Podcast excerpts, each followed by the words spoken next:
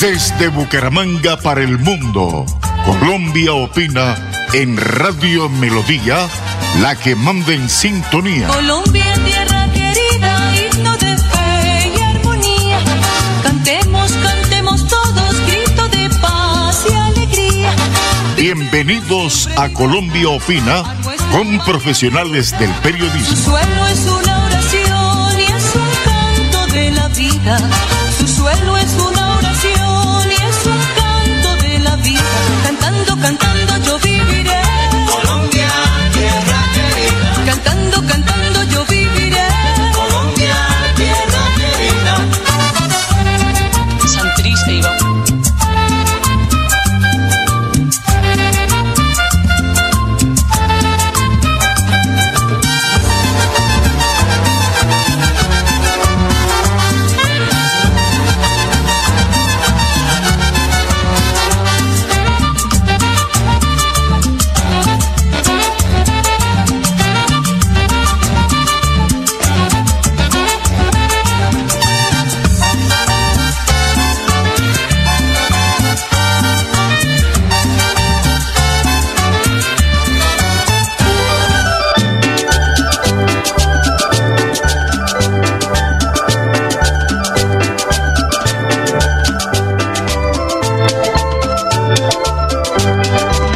Bueno, bueno, don Arnulfo, eh, un agradecimiento a toda esa amable audiencia que nos eh, nos motiva para que sábado a sábado estemos eh, en el mil ochenta de la A M, Radio Melodía, la que manda en sintonía.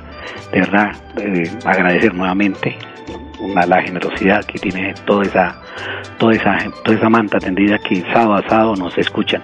No, pues eh, eh, noticias, noticias eh, eh, a nivel de Colombia, a nivel del mundo. Eh, tenemos el, tenemos la situación de, de nuestro compañero Herbin Hoyos, que lamentablemente eh, no nos, no nos acompaña más, falleció esta semana y pues deja un vacío inmenso, porque una persona que luchó, eh, luchó por, digamos, por los secuestrados y pues eh, tuvo, tuvo, digamos, atentados de parte de, de, de, de, de, de la guerrilla, de la FARC, de parte de, del mismo gobierno.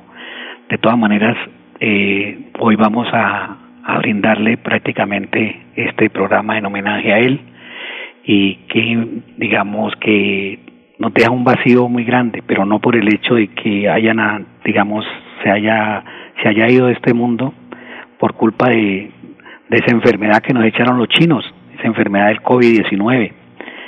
Eh, entonces, eh, no porque él, él haya fallecido quiera decir que eh, su voz se apague, porque su voz y su pensamiento vivirá por siempre en, nuestra, en nuestros corazones, en nuestra mente, en nuestra forma de, de pensar y de, de actuar, porque no podemos que, digamos, eh, que porque alguien actúa mal y hace las cosas mal, nosotros estemos de acuerdo.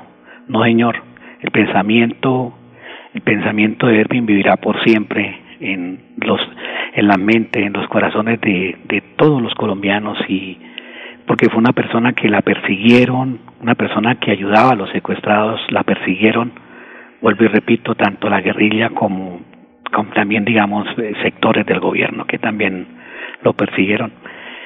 Qué importante que anoche hubo un programa, programa de, por parte de, de R C N, de Julián Parra, donde presentaron, digamos, apartes de... de digamos de una entrevista, una entrevista donde donde él cuenta eh, sus sus sus problemas y sus cosas, pero vamos a a poner unas, digamos, una y también también a, a hablar de lo que lo que está sucediendo acá al lado de nosotros, acá en Venezuela, donde la guerrilla de la FARC que acaba de, de acaban de firmar una falsa paz, una falsa paz, porque ahí ahí siguen ahí siguen con ahí siguen con con con esta situación de de estar de estar eh, matando, ajusticiando ajusticiando ajusticiando eh, secuestrando y de todo,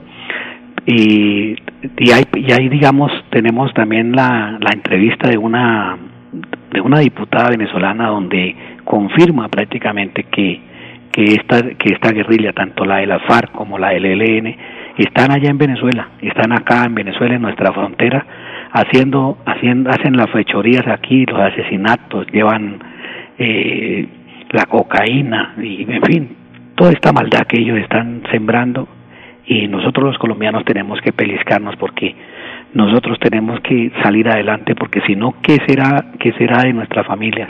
Donde, donde, donde llegamos en manos de, digamos, de, de, de esta clase de, de, de personas que, que lo único que han traído es destrucción, muerte a, a nuestro país.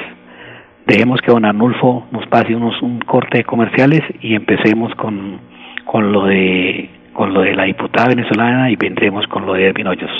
Un abrazo, un abrazo y un agradecimiento nuevamente a todos los oyentes de Radio Melodía, la que manda en sintonía. En este su programa Colombia Opina.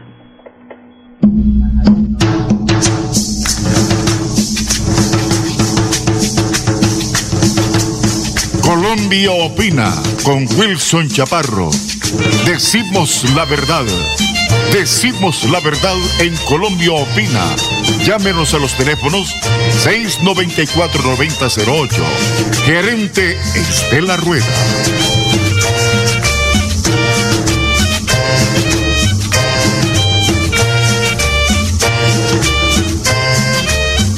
Doctor Joseph, me dijo usted que cuando le llegaba a... a su hospital, al United Memorial Medical Center en Houston, Texas, cuando le llegaba un paciente eh, diagnosticado por COVID diecinueve. Entonces, usted lo que hacía era, primero una dosis de entrada, una dosis de ivermectina, ¿y al cuánto tiempo la segunda? Eh, generalmente lo que hacemos para los pacientes internados, les damos ivermectina por cinco días consecutivos, todos los días, pero para los pacientes que manejamos como paciente externo, son únicamente dos dosis, santo remedio, día uno y el día tres. Es, es la, la forma en la que lo hacemos. Pero, como te digo, no nada más es ivermectina. Acuérdate que metemos, como te dije, vitamina D, vitamina C, eh, melatonina, cosas por el estilo que sabemos que funcionan. No quiero que tus eh, gente que te está escuchando vaya a pensar que nada más es la melatonina. También es un poquito de sentido común. Si tú me llegas muy tarde, te puedo dar agua bendita y no te voy a sacar adelante. O sea, tenemos que entender que el tratamiento temprano es lo que hace que los pacientes sobrevivan. Y quizás es la, la parte informativa más importante que debemos darle a la gente. Aparte de que le traten de convencer a sus médicos que les den ivermectina. Apágame la vela, María. Apágame la vela, María. Inmobiliaria y Remates Wilson Chaparro Valero. Compra-venta de casas, fincas, lotes, vehículos, préstamos hipotecarios a bajos intereses. Visítenos para tener el gusto de atenderlos. Estamos ubicados en el Centro Comercial Riviera Plaza, Barrio La Aurora, calle treinta y tres, treinta y uno, ciento cuarenta y tres, Interior nueve, teléfono seis noventa y cuatro, noventa cero ocho, seis ochenta y tres, cuarenta y siete, ochenta y cinco, celular tres doce, cuatrocientos treinta y tres, sesenta y uno cuarenta y nueve. Invierta seguro, invierte en finca raíz, se lo asegura y recomienda Inmobiliaria Wilson Chaparro Valero. La solución jurídica a las víctimas en accidentes de tránsito, aéreos, demandas contra el Estado, la tiene el doctor Fernando Chaparro Valero, abogado especialista en víctimas. Los esperamos en la carrera trece, número treinta y cinco diez, oficina trescientos seis, edificio Plaza Bucaramanga. Llámenos al teléfono trescientos trece, trescientos cuarenta y siete, setenta y ocho cuarenta y cuatro y el seiscientos cuarenta y dos, setenta y tres setenta y tres. Fernando Chaparro Valero, abogado en víctima. Pare de sufrir, pare de sufrir. La siguiente es una campaña informativa para estos momentos de calamidad en la salud de los colombianos. Tenemos la cura para el COVID diecinueve. No es un paliativo, es la cura definitiva para el COVID diecinueve, sin contraindicaciones. Comuníquese con el profesional Alberto Latorre, Universidad del Valle, Celular tres uno cero, cinco cero cuatro, cinco siete cinco seis o al pico en Bucaramanga seis nueve cuatro, nueve cero cero ocho. Somos guardianes de su buena salud. Pare de sufrir. Pare de sufrir. Me llamo Andrea Juliana Botero Cortés. Señor gobernador de Santander, señor alcalde de Bucaramanga, ustedes me tienen tan triste como aterrada, que piensen que esto de la pandemia se va a solucionar con solo encerrarnos, lavarnos las manos, usar tapabocas y nada más. No entiendo cómo ustedes, personas tan capaces y preparadas, no se les ocurra una solución tan elemental como se me ocurre a mí con dieciséis años y décimo grado. Una solución que consistiría en la instalación de puestos médicos a donde pueda asistir la gente que presente los primeros síntomas del COVID y se les informe sobre los diferentes anticoagulantes y antiinflamatorios como el ibuprofeno, las aspirinas o los limones con que puede tratar esta enfermedad y de esta manera evitar que se agraven, salir de la crisis y recuperar su salud. Me da mucha tristeza que por la negligencia de ustedes, mucha gente que no se aplicó los mínimos remedios esté llegando a colapsar las U C Is. Ahora, no entiendo cómo ustedes no se enteraron de que los presos de las cárceles de Villavicencio o de Leticia se alentaron del COVID aplicando estos remedios. Me haría mucha tristeza que por la falta de sentido común de ustedes le tuvieran que decir a mi abuelita de ochenta y cuatro años y a mi madre que no tienen derecho a un respirador porque no hay cama para tanta gente. Me haría aún más dolor que tuvieran que morirse dejándonos huérfanos a mi hermanito y a mí. Les pido que por favor tomen conciencia y se responsabilicen como mandatarios. Los problemas no se resuelven solos. Es hora de que tomemos acción porque van a venir muchos más muertos de los que hay ahora. Muchas gracias. Yo no sé si resulta irresponsable esto, pero la ivermectina sirve también como prevención profiláctica. Es decir, antes de que usted vaya a sentir los síntomas o tener el contagio, ¿la gente puede tomar la ivermectina como prevención? Sí, nosotros tenemos varios eh, protocolos en los cuales damos, por ejemplo, la ivermectina día uno, día tres y después a las dos semanas lo volvemos a repetir. Y esto lo hemos hecho con mucha gente, por ejemplo, profesionales de la salud, gente que está expuesta al, al COVID todos los días y curiosamente no les pega ya el, el COVID. Antes les pegaba muy fuerte el COVID. Pero una señora que nos está escuchando se toma la ivermectina y, y al cuánto tiempo vuelve y, y aplica la dosis. Al día eh, pasado mañana. Si, se la, si te la tomas hoy, es do, hoy es el día uno, después el día tres es cuando se te la tomarías otra vez. Y si o la sea, vas a tomar un día de mañana, por medio. Un día de por medio. Y nada más. Es un día de por medio. ¡Cómo te quiero, Colombia! Colombia opina. Ventanas y puertas abiertas para todo público. Llámenos al seis treinta, cuarenta y siete noventa y cuatro o seis treinta, cuarenta y ocho setenta. Saludos desde Colombia a todo el mundo, con esta canción que nace en el corazón. Perdonen si con mi canto les interrumpo, les pido tres minutitos de su atención.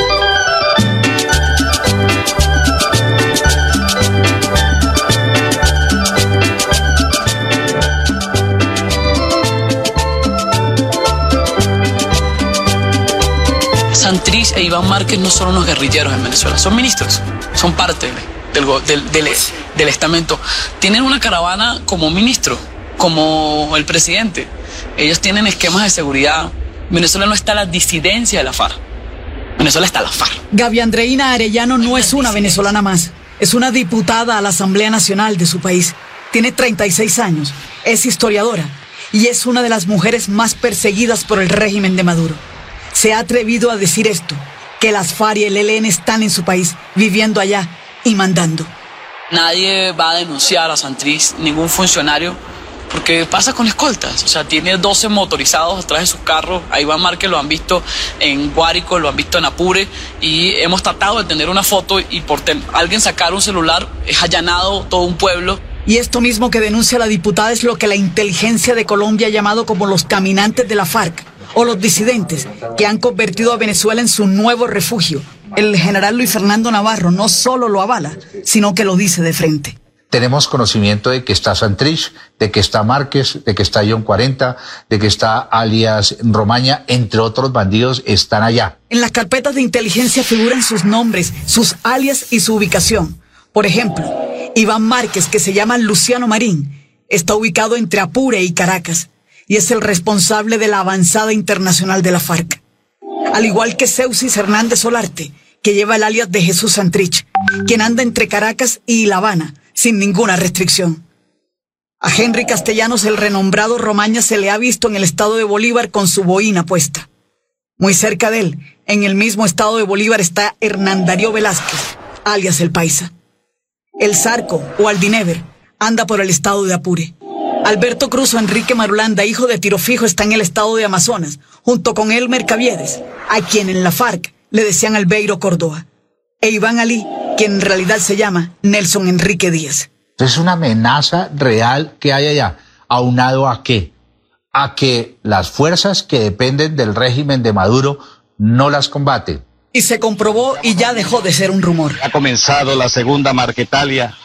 Lo cierto es que este video ratifica cada dicho de la diputada y del general, y pueden decir hasta misa y asegurar que están en Colombia, pero su sede principal es Venezuela. Se organizan, se entrenan, eh, desarrollan sus actividades de narcotráfico, además como sus cabecillas están allá, entonces desarrollan acciones contra los habitantes de nuestra frontera. Se dieron el lujo de salir con uniformes impecables y con fusiles al hombro, hasta Santrich, que es ciego y anda armado. Nos obligaron a regresar al monte. Como en los viejos tiempos, con las fotos de Marulanda, de Jacobo Arenas, de Alfonso Cano, y diciendo que están en las montañas de Colombia. Márquez lleva la vocería. El objetivo no es el soldado ni el policía respetuosos. Pero mientras ellos mandan desde Venezuela, en Colombia están los que lideran el nuevo secretariado de las FARC, con Gentil Duarte a la cabeza, ex negociador en La Habana y dueño del Frente Primero de la FARC. Le sigue Iván Mordisco, uno de los primeros en salirse de los acuerdos de paz. John cuarenta, encargado de ajustar las finanzas del grupo guerrillero, relanzado el jueves pasado con bombos y platillos por Márquez y sus cómplices. En armas eh, hay unos eh, dos mil cuatrocientos eh, bandidos, y en las redes de apoyo a la, al, al terrorismo hay unos mil quinientos eh, mil quinientos bandidos. La información radicada en los despachos oficiales da cuenta de que esta nueva guerrilla tiene objetivos definidos. Uno de los informantes que se entregó a las autoridades es alias El Patón, un tipo de amplio recorrido en la FARC, y contó que el rearme no es nuevo y que viene fraguándose desde la misma mesa instalada en La Habana. Yo creo que el pacto de La Habana no fue un acuerdo de paz. Fue una firma de la capitulación territorial de Venezuela, y por eso la presencia de Maduro. En la información se asegura que en dos mil veinte, o sea, el año entrante, empezaría la etapa de reconocimiento de las nuevas FARC, en la que tienen planeado atentados terroristas en centros urbanos, especialmente en aeropuertos. Buscaremos coordinar esfuerzos con la guerrilla del E L N. Ya no se les llama FARC ni E L N, se le llama colombiano. Allá no hay diferencia de campamentos. En Venezuela se la llevan muy bien, tienen negocio. El informante también aseguró que entre diciembre y enero de este año se llevaron a trescientos estudiantes de dos universidades públicas de Bogotá para recibir instrucción política y militar para convertirse en la fuerza de apoyo. Además, que ya han agrupado cuarenta y dos organizaciones sociales para unirse al despliegue político que harían en lo que llaman sus zonas de influencia. La seguridad de la región está en peligro. Los amigos de Maduro son los enemigos de Colombia. La investigación también le sigue la pista a dos de los congresistas de la FARC, porque habrían tenido conocimiento del relanzamiento de la guerrilla, e inclusive serían los estrategas en la sombra de los nuevos jefes militares de la nueva FARC. Mientras que Maduro esté en Miraflores y ese modelo esté en Miraflores, en Caracas, no va a haber una verdadera paz en Colombia, porque ellos siguen delinquiendo. En la lupa están algunos de los espacios transitorios en donde están la FARC, desde donde salen guerrilleros hacia Venezuela a recibir instrucciones del Paisa, de Márquez, de Santrich y de Romaña. Estos bandidos, en connivencia con el E L N, eh, están, eh, están determinando que su área estratégica o de retaguardia estratégica está ubicado en los estados eh, venezolanos limítrofes con Colombia. Es más, se sabe que en carros de la Unidad Nacional de Protección se habrían movilizado algunos de ellos. A mí no me sorprende que el día de mañana aparezca Santrich en Europa. con un pasaporte venezolano. Tienen un estado para hacer pasaporte, para identificar a cualquiera. Javier Tarazona es venezolano también y anda con carpetas llenas de documentos que probarían lo que dice la diputada Arellano. Este hombre es investigador y maestro. Un tipo que lleva tres atentados encima. Indudablemente porque ellos comenzaron a ver que nosotros denunciamos. Y a quien le ha tocado sacar parte de su familia de Venezuela. El motivo es casi el mismo de la diputada. Poner la lupa sobre la masiva presencia, según sus investigaciones, de la FARC y del E L N en su país. Desde el dos mil en adelante, la guerrilla pasó a ser una aliada de los que ostentan el poder. Sabe a ciencia cierta dónde están y qué hacen. Mientras aquí firmaron el acuerdo de paz, se fueron a Venezuela completos, pues. ¿Cómo así completo? Bueno, con familia, con propiedades, compraron fincas, vienen comprando propiedades en Zulia, en Táchira, en Apure, en Bolívar, en Amazonas. Son diecisiete estados donde está presente hoy la guerrilla colombiana en Venezuela. Y bueno, con, con una fuerza enorme, ¿no? Eh, cinco emisoras en frecuencia modulada están en territorio venezolano. Esta emisora, noventa punto uno F M, era una emisora comercial. Fue sancionada, la sacó Conatel del aire, pero a, ahora es el E L N. Tiene cajas repletas de fotografías, de conversaciones, de grabaciones, inclusive que dan cuenta de que los jefes de la FARC, algunos de los más connotados, sí viven en Venezuela y que se la pasan de un lado para otro sin que nadie les diga nada. Los carros que usan para moverse de la guerrilla en Venezuela son, son los mismos carros que usan los oficiales de la Fuerza Armada. Y cuando nosotros levantamos testimonios o hacemos el trabajo de documentación con militares que nos hacen llegar estas actas, nos dicen que la orden es entregarle armas al Ejército de Liberación Nacional, que la orden es entregarle armas a las Fuerzas Armadas Revolucionarias de Colombia, a la FARC y a los pelusos, al E P L. Y hay más, cartillas para colorear historias de la guerrilla acompañadas de relatos de estos grupos alzados en armas. Mire lo que colorean. Esto es polemología. Esto es formación para la guerra. Y nos va mostrando fotos, imágenes que valen más que mil o un millón de palabras. Nueve guerrilleros se cogen de las manos con niños y hacen un círculo, una ronda infantil. Los niños parecen llevar el uniforme del colegio. Han obligado a repartir folletos y que en la clase del niño de ocho, siete, nueve, diez, once años se explique quién fue eh, Timochenko, se explique quién fue el héroe de eh, Rodrigo Granda o quién fue Raúl Reyes en folletos, en instrucción, y cómo fue Chávez, el gran ideólogo con Fidel Castro, de esa forma de vida. La denuncia tiene largo alcance y es de grueso calibre. Quienes hoy ostentan el poder en Venezuela son socios de la guerrilla, son acordados. ¿Dónde está Santrich? ¿Dónde está Iván Márquez? ¿Dónde está Pablito? ¿Dónde se reúnen? En Caracas, en Miraflores. ¿En Miraflores? Por supuesto. ¿Cómo tú sabes eso? Bueno, Nicolás Maduro lo dice. Los estoy esperando. ¿Qué pasó que me quedaron mal? Los estoy esperando para recibirlos. Iván Márquez y Jesús Santrich son bienvenidos a Venezuela y al Foro de Sao Paulo cuando quieran venir. Son los dos líderes de paz. Y Timochenko y Catatumbo y la FARC es bienvenida a Venezuela cuando quiera venir. Así lo expresó Nicolás Maduro hace un mes en el Foro de Sao Paulo en Caracas. Pero al parecer la presencia de la guerrilla colombiana en ese país no es nueva. Chávez, desde el año dos mil, comenzó a marcar un nuevo escenario de la guerrilla colombiana en Venezuela. Es decir, a darles resguardo, a darles respaldo.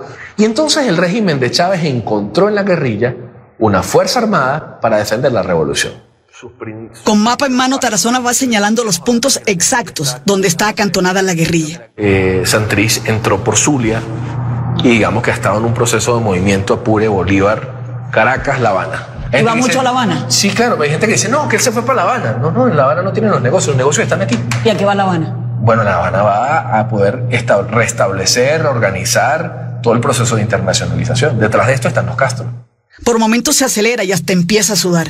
En el estado Aragua, en la Casa de la Cultura, funciona y opera la FARC con la careta de partido político. A su capacidad de lucha, de resistencia. Tiene perfectamente claro que estas afirmaciones suyas le pueden traer dolores de cabeza muy grandes. Igual no se detiene. Y en el dos mil dieciocho entonces comenzamos a tener control de minas en el estado Bolívar, lo que nos incorpora una nueva actividad económica, no solamente entonces el microtráfico y narcotráfico, sino que entra la minería. Va moviéndose por el mapa y apuntando las rutas y estados y es cuando habla abiertamente del control absoluto de la guerrilla del E L N y FARC en la minería venezolana. Colombia termina siendo una gran opción para el tema del oro. Entonces tenemos una ruta a través de Guárico, Barinas y Táchira. Y entonces Cúcuta termina siendo una zona, una zona para la legalización del oro venezolano. Y todo este comercio tiene un solo brazalete: guerrilla colombiana. Estamos metidos en un berenjenal. Y hoy le digo a la comunidad internacional, le digo a los holandeses, lo digo a los, le digo a los ingleses, le digo a toda la región, le digo a los brasileños, mosca. Mosca, porque esto está creciendo. Y todo parece ser una estrategia, y Venezuela fue el escenario escogido, el teatro de operaciones para que el movimiento continental bolivariano tenga una plataforma. Yo creo que Chávez murió queriendo y deseando unir a las guerrillas. Creo que lo logró Maduro. Y lo logró Maduro ofreciéndole casa, ofreciéndole seguridad, ofreciéndole custodia, protección. La diputada ha sido testigo del aterrizaje en Venezuela de ciudadanos que al menos generan sospecha. Tú llegas al aeropuerto de Maiquetía y tú tienes una puerta de migración y tú ves cómo bajan iraníes, pakistaníes, palestinos, chinos, y no tienen ningún control, o sea, no hay ningún control. Dentro del expediente hay datos concretos de las intenciones de la FARC de adquirir misiles tierra-aire de largo alcance y de intercambiar el oro venezolano por armas. Desde ahí está siendo financiada toda la izquierda en, en el continente, y, pu y pudiera yo decir incluso en otros lados.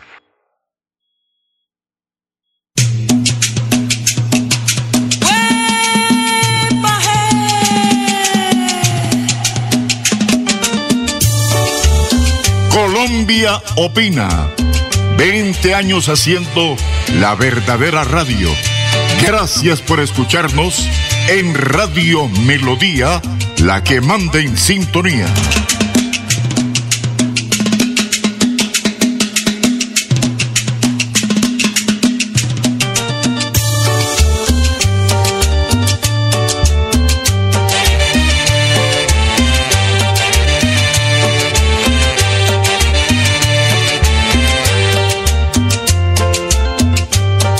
Doctor Joseph, me dijo usted que cuando le llegaba a, a su hospital, al United Memorial Medical Center en Houston, Texas, cuando le llegaba un paciente eh, diagnosticado por COVID diecinueve, entonces usted lo que hacía era, primero una dosis de entrada, una dosis de ivermectina, ¿y al cuánto tiempo la segunda?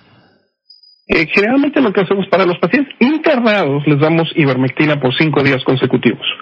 Todos los días, pero para los pacientes que manejamos como paciente externo son únicamente dos dosis, santo remedio, día uno y el día tres, es, es la, la forma en la que lo hacemos, pero como te digo, no nada más es ivermectina, acuérdate que metemos, como te dije, vitamina D, vitamina C, eh, melatonina, cosas por el estilo que sabemos que funcionan. No quiero que tus eh, gente que te está escuchando vaya a pensar que nada más es la melatonina, también es un poquito de sentido común. Si tú me llegas muy tarde, te puedo dar agua bendita y no te voy a sacar adelante. O sea, tenemos que entender que el tratamiento temprano es lo que hace que los pacientes sobrevivan. Y quizás es la, la parte informativa más importante que debemos darle a la gente. Aparte de que le traten de convencer a sus médicos que les dan ivermectina. Apágame la vela, María. Apágame la vela, María. Inmobiliaria y Remates Wilson Chaparro Valero. Compra-venta de casas, fincas, lotes, vehículos, préstamos hipotecarios a bajos intereses. Visítenos para tener el gusto de atenderlos. Estamos ubicados en el Centro Comercial Riviera Plaza, Barrio La Aurora, calle treinta y tres, treinta y uno, ciento cuarenta y tres, Interior nueve, teléfono seis noventa y cuatro, noventa cero ocho, seis ochenta y tres, cuarenta y siete, ochenta y cinco, celular tres doce, cuatrocientos treinta y tres, sesenta y uno cuarenta y nueve. Invierta seguro, invierte en finca raíz, se lo asegura y recomienda Inmobiliaria Wilson Chaparro Valero. La solución jurídica a las víctimas en accidentes de tránsito, aéreos, demandas contra el Estado, la tiene el doctor Fernando Chaparro Valero, abogado especialista en víctimas. Los esperamos en la carrera trece, número treinta y cinco diez, oficina trescientos seis, edificio Plaza Bucaramanga. Llámenos al teléfono trescientos trece, trescientos cuarenta y siete, setenta y ocho cuarenta y cuatro y el seiscientos cuarenta y dos, setenta y tres setenta y tres. Fernando Chaparro Valero, abogado en víctimas. Pares de sufrir, pares de sufrir. La siguiente es una campaña informativa para estos momentos de calamidad en la salud de los colombianos. Tenemos la cura para el COVID diecinueve. No es un paliativo, es la cura definitiva para el COVID diecinueve, sin contraindicaciones. Comuníquese con el profesional Alberto Latorre, Universidad del Valle. Celular tres diez, quinientos cuatro, cincuenta y siete cincuenta y seis o al fijo en Bucaramanga seiscientos noventa y cuatro, noventa cero ocho. Somos guardianes de su buena salud. Pare de sufrir, pare de sufrir. Me llamo Andrea Juliana Botero Cortés. Señor gobernador de Santander, señor alcalde de Bucaramanga, ustedes me tienen tan triste como aterrada, que piensen que esto de la pandemia se va a solucionar con solo encerrarnos, lavarnos las manos, usar tapabocas y nada más. No entiendo cómo ustedes, personas tan capaces y preparadas, no se les ocurra una solución tan elemental como se me ocurre a mí con dieciséis años y décimo grado. Una solución que consistiría en la instalación de puestos médicos a donde pueda asistir la gente que presente los primeros síntomas del COVID y se les informe sobre los diferentes anticoagulantes y antiinflamatorios como el ibuprofeno, las aspirinas o los limones con que puede tratar esta enfermedad y de esta manera evitar que se agraven, salir de la crisis y recuperar su salud. Me da mucha tristeza que por la negligencia de ustedes, mucha gente que no se aplicó los mínimos remedios esté llegando a colapsar las U C Is. Ahora, no entiendo cómo ustedes no se enteraron de que los presos de las cárceles de Villavicencio o de Leticia se alentaron del COVID aplicando estos remedios. Me haría mucha tristeza que por la falta de sentido común de ustedes le tuvieran que decir a mi abuelita de ochenta y cuatro años y a mi madre que no tienen derecho a un respirador porque no hay cama para tanta gente. Me daría aún más dolor que tuvieran que morirse dejándonos huérfanos a mi hermanito y a mí. Les pido que por favor tomen conciencia y se responsabilicen como mandatarios. Los problemas no se resuelven solos. Es hora de que tomemos acción porque van a venir muchos más muertos de los que hay ahora.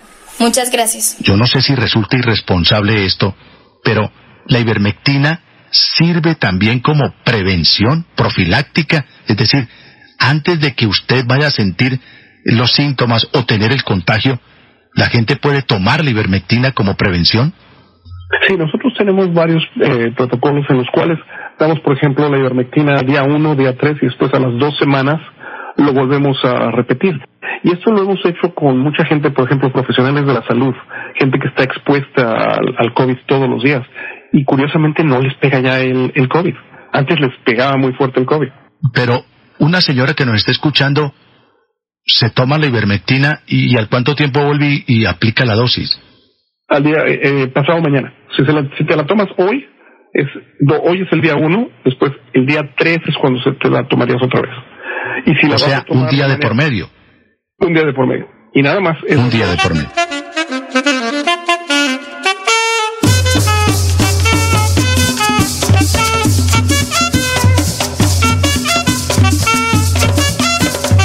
Colombia opina, busca la paz y síguela.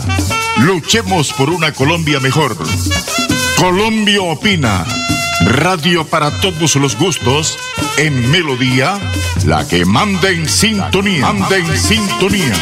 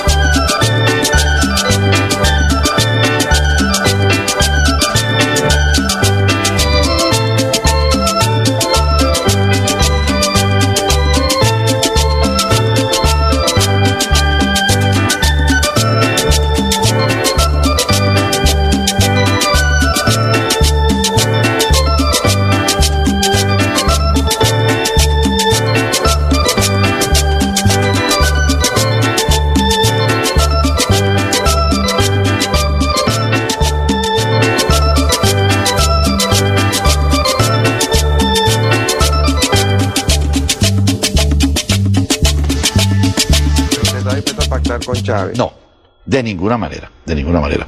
Lo que estoy dispuesto es a, a cerrar todos los caminos que se puedan cerrar para que se abra una dictadura. ¿Y cuál es el riesgo que hay de una dictadura? Que lo... Nosotros vemos un hombre que los antecedentes que de él, te, que de él tenemos es su autoritarismo, y lo que nos ha dicho en sus mensajes es autoritarismo, ¿no? De manera pues que nosotros... Y no, o sea, usted eh, da por sentado que Chávez va a ganar las elecciones. Yo doy, desgraciadamente, es bueno poner esta palabra, por sentado, porque aquí precisamente el gran desconcierto que hay en el país, la gran rabia, la gran frustración por la situación que estamos viviendo, que usted la llame estabilidad de paz, por esa situación de estabilidad de paz que el pueblo no vio así. Entonces, en estos momentos, eh, la, el pueblo desea un cambio profundo y radical y comete el error en su ceguera de creer que un vengador es quien nos puede venir a resolver las cosas, sin darse cuenta que eso nos va a hundir aún en peores circunstancias que las que estamos viviendo actualmente. La ceguera es tal, de tal naturaleza que no se dan cuenta que esto de, de, de, de, de Chávez es un daño a todo el proceso de desarrollo institucional de Venezuela, a todo lo que queremos por, por el bien de Venezuela. Esto lo va a liquidar, pero está en la ceguera, que están pensando en que eso es posible, y dentro del mismo movimiento de esa ala, desde Chávez, debe haber gente honesta y seria que está creyendo que está eh, contribuyendo a una gran causa, porque esa, y sin darse cuenta del daño que le van a causar a nuestro país. Entonces usted ve como irremisible la situación, inevitable. Sí, porque estos son estos fenómenos, ¿no?, que agarran un país, lo desquician, lo sacan por, por, por una vereda, y hasta que no se den cuenta que están enmarañados en la trampa, no reaccionan. Pero... yo quisiera que los venezolanos, cuando nos oyen hablar de estos temas y están oyendo este, este programa Primer Plano, se dieran cuenta de que vamos a hundir en el país en una tragedia que ya no debería volver a vivir jamás, jamás, nunca Venezuela. Pero sin embargo, parece que tenemos que llegar abajo, trepidar sobre el fondo para que volvamos a levantar. Pero ¿cuál es la tragedia que usted avisora si gana Chávez? Bueno, una dictadura. Y nosotros sabemos lo que es una dictadura. Aquí no hay ley, aquí no habría, no habrá derecho de expresión, aquí las cárceles se abrirán para quienes no estén de acuerdo con ese gobierno, no se le permita, no se le permitirá a nadie disentir, y todos los problemas que hoy vemos y que queremos acabar, los problemas de corrupción, los problemas del poder judicial, todos se, se harán más graves aún.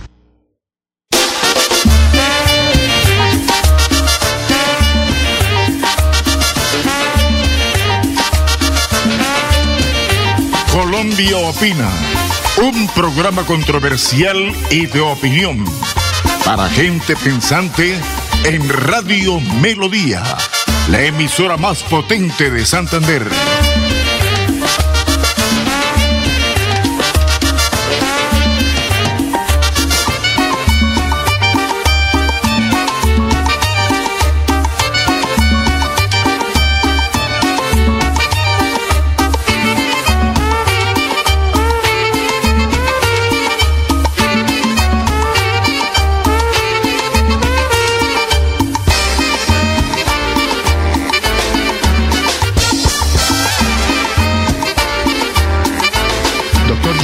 Me dijo usted que cuando le llegaba a, a su hospital, al United Memorial Medical Center en Houston, Texas, cuando le llegaba un paciente eh, diagnosticado por COVID diecinueve, entonces usted lo que hacía era, primero una dosis de entrada, una dosis de ivermectina, ¿y al cuánto tiempo la segunda? Eh, generalmente lo que hacemos para los pacientes internados, les damos ivermectina por cinco días consecutivos. Todos los días, pero para los pacientes que manejamos como paciente externo son únicamente dos dosis, santo remedio, día uno y el día tres, es es la, la forma en la que lo hacemos, pero como te digo, no nada más es ivermectina, acuérdate que metemos, como te dije, vitamina D, vitamina C, eh, melatonina, cosas por el estilo que sabemos que funcionan. No quiero que tus eh, gente que te está escuchando vaya a pensar que nada más es la melatonina, también es un poquito de sentido común. Si tú me llegas muy tarde, te puedo dar agua bendita y no te voy a sacar adelante. O sea, tenemos que entender que el tratamiento temprano es lo que hace que los pacientes sobrevivan. Y quizás es la, la parte informativa más importante que debemos de darle a la gente. Aparte de que le traten de convencer a sus médicos que les den ivermectina. Apágame la vela, María. Apágame la vela, María. Inmobiliaria y Remates Wilson Chaparro Valero. Compra-venta de casas, fincas, lotes, vehículos, préstamos hipotecarios a bajos intereses. Visítenos para tener el gusto de atenderlos. Estamos ubicados en el Centro Comercial Riviera Plaza, Barrio La Aurora, calle treinta y tres, treinta y uno, ciento cuarenta y tres, Interior nueve, teléfono seis noventa y cuatro, noventa cero ocho, seis ochenta y tres, cuarenta y siete, ochenta y cinco, celular tres doce, cuatrocientos treinta y tres, sesenta y uno cuarenta y nueve. Invierta seguro, invierte en finca raíz, se lo asegura y recomienda Inmobiliaria Wilson Chaparro Valero. La solución jurídica a las víctimas en accidentes de tránsito, aéreos, demandas contra el Estado, la tiene el doctor Fernando Chaparro Valero, abogado especialista en víctimas. Los esperamos en la carrera trece, número treinta y cinco diez, oficina trescientos seis, edificio Plaza Bucaramanga. Llámenos al teléfono trescientos trece, trescientos cuarenta y siete, setenta y ocho cuarenta y cuatro y el seiscientos cuarenta y dos, setenta y tres setenta y tres. Fernando Chaparro Valero, abogado en víctimas. Pare de sufrir, pare de sufrir. La siguiente es una campaña informativa para estos momentos de calamidad en la salud de los colombianos. Tenemos la cura para el COVID diecinueve. No es un paliativo, es la cura definitiva para el COVID diecinueve, sin contraindicaciones. Comuníquese con el profesional Alberto Latorre, Universidad del Valle. Celular tres diez, quinientos cuatro, cincuenta y siete cincuenta y seis o al pico en Bucaramanga seiscientos noventa y cuatro, noventa cero ocho. Somos guardianes de su buena salud. Pare de sufrir, pare de sufrir. Me llamo Andrea Juliana Botero Cortés. Señor gobernador de Santander, señor alcalde de Bucaramanga, ustedes me tienen tan triste como aterrada.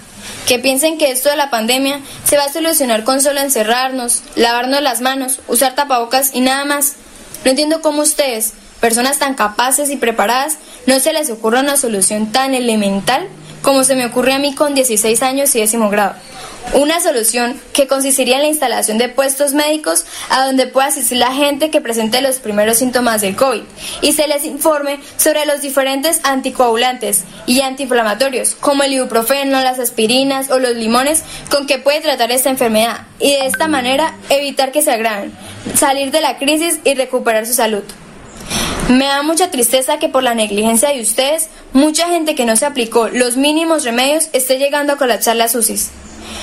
Ahora, no entiendo cómo ustedes no se enteraron de que los presos de las cárceles de Villavicencio o de Leticia se alentaron del COVID aplicando estos remedios. Me daría mucha tristeza que por la falta de sentido común de ustedes le tuvieran que decir a mi abuelita de ochenta y cuatro años y a mi madre que no tienen derecho a un respirador porque no hay cama para tanta gente. Me daría aún más dolor que tuvieran que morirse dejándonos huérfanos a mi hermanito y a mí. Les pido que por favor tomen conciencia y se responsabilicen como mandatarios. Los problemas no se resuelven solos. Es hora de que tomemos acción porque van a venir muchos más muertos de los que hay ahora.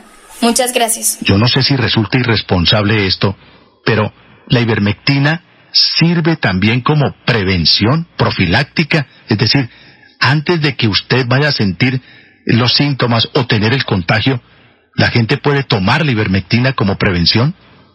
Sí, nosotros tenemos varios eh, protocolos en los cuales damos, por ejemplo, la ivermectina día uno, día tres, y después a las dos semanas lo volvemos a repetir.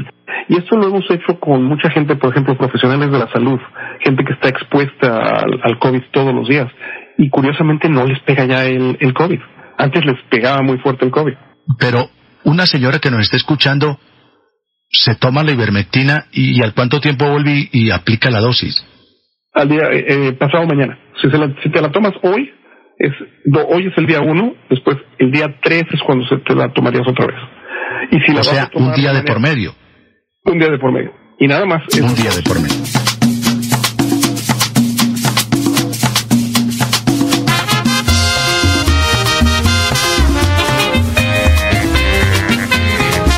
Colombia opina, Colombia opina, Con este portento de radio que es Radio Melodía, la que manda en sintonía. Escúchenos de sábado a sábado, de nueve de la mañana a doce meridiano. Dirige Wilson Chaparro Valero. Colombia opina. Colombia opina.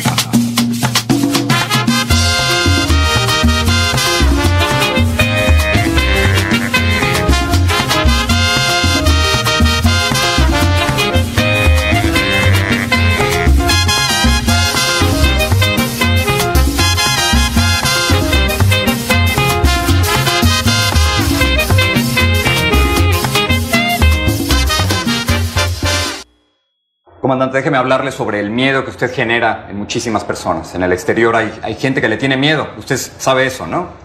No sé por qué. Bueno, primero, dicen que no es demócrata. ¿Usted está dispuesto a entregar el poder después de cinco años? Claro que estoy dispuesto a entregarlo, no solamente después de cinco años. Yo he dicho que incluso antes, porque nosotros vamos a proponer aquí una reforma constitucional, una, una transformación del sistema político para tener una democracia verdadera, mucho más auténtica. Si, por ejemplo, yo a los dos años resulta que soy un fiasco, un fracaso, o cometo un delito, un hecho de corrupción, o algo que justifique mi salida del poder antes de los cinco años, yo estaría dispuesto a hacerlo. ¿Nacionalizaría algún medio de comunicación? ¿Algún medio? No, basta, basta con el medio de comunicación que tiene el Estado hoy. El Estado tiene el canal ocho venezolana de televisión. Hay que repotenciarlo, ponerlo a trabajar en función de la educación nacional, de los valores nacionales.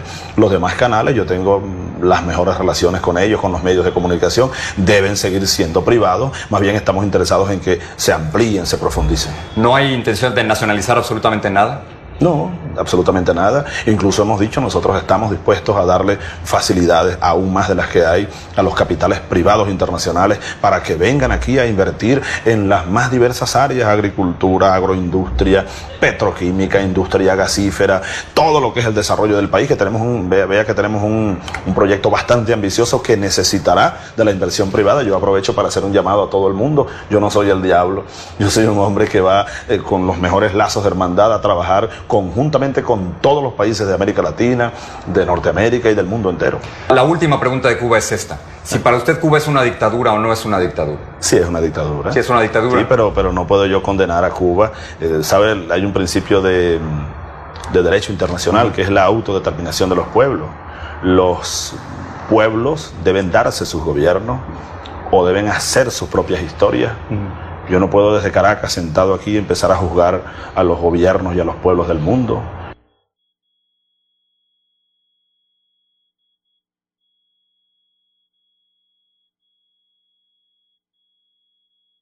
Colombia, qué linda y buena. Colombia opina. Controversial. Colombia opina. Escúchelo los sábados de nueve a doce del mediodía. Colombia opina. Dirige Wilson Chaparro.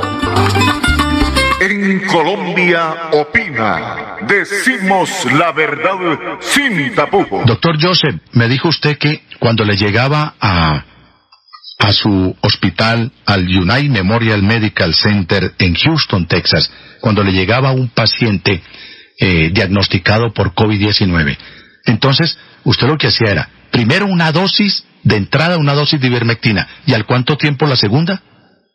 Eh, generalmente lo que hacemos para los pacientes internados, les damos ivermectina por cinco días consecutivos, todos los días. Pero para los pacientes que manejamos como paciente externo, son únicamente dos dosis.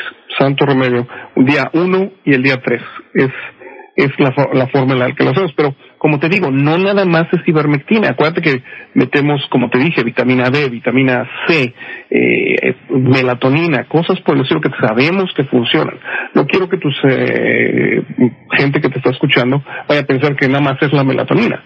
También es un poquito de sentido común. Si tú me llegas muy tarde, te puedo dar agua bendita y no te voy a sacar adelante. O sea, tenemos que entender que el tratamiento temprano es lo que hace que los pacientes sobrevivan. Y quizás es la, la parte informativa más importante que debemos de darle a la gente. Aparte de que le traten de convencer a sus médicos que les den ivermectina. Apágame la vela, María. Apágame la vela, María. Inmobiliaria y Remates Wilson Chaparro Valero. compra-venta de casas, fincas, lotes, vehículos, préstamos hipotecarios a bajos intereses. Visítenos para tener el gusto de atenderlos. Estamos ubicados en el Centro Comercial Riviera Plaza, Barrio La Aurora, calle treinta y tres, treinta y uno, ciento cuarenta y tres, Interior nueve, teléfono seis noventa y cuatro, noventa cero ocho, seis ochenta y tres, cuarenta y siete, ochenta y cinco, celular tres doce, cuatrocientos treinta y tres, sesenta y uno cuarenta y nueve. Invierta seguro, invierte en finca raíz, se lo asegura y recomienda Inmobiliaria Wilson Chaparro Valero. La solución jurídica a las víctimas en accidentes de tránsito, aéreos, demandas contra el Estado, la tiene el doctor Fernando Chaparro Valero, abogado especialista en víctimas. Los esperamos en la carrera trece, número treinta y cinco diez, oficina trescientos seis, edificio Plaza Bucaramanga. Llámenos al teléfono trescientos trece, trescientos cuarenta y siete, setenta y ocho cuarenta y cuatro y el seiscientos cuarenta y dos, setenta y tres setenta y tres. Fernando Chaparro Valero, abogado en víctimas.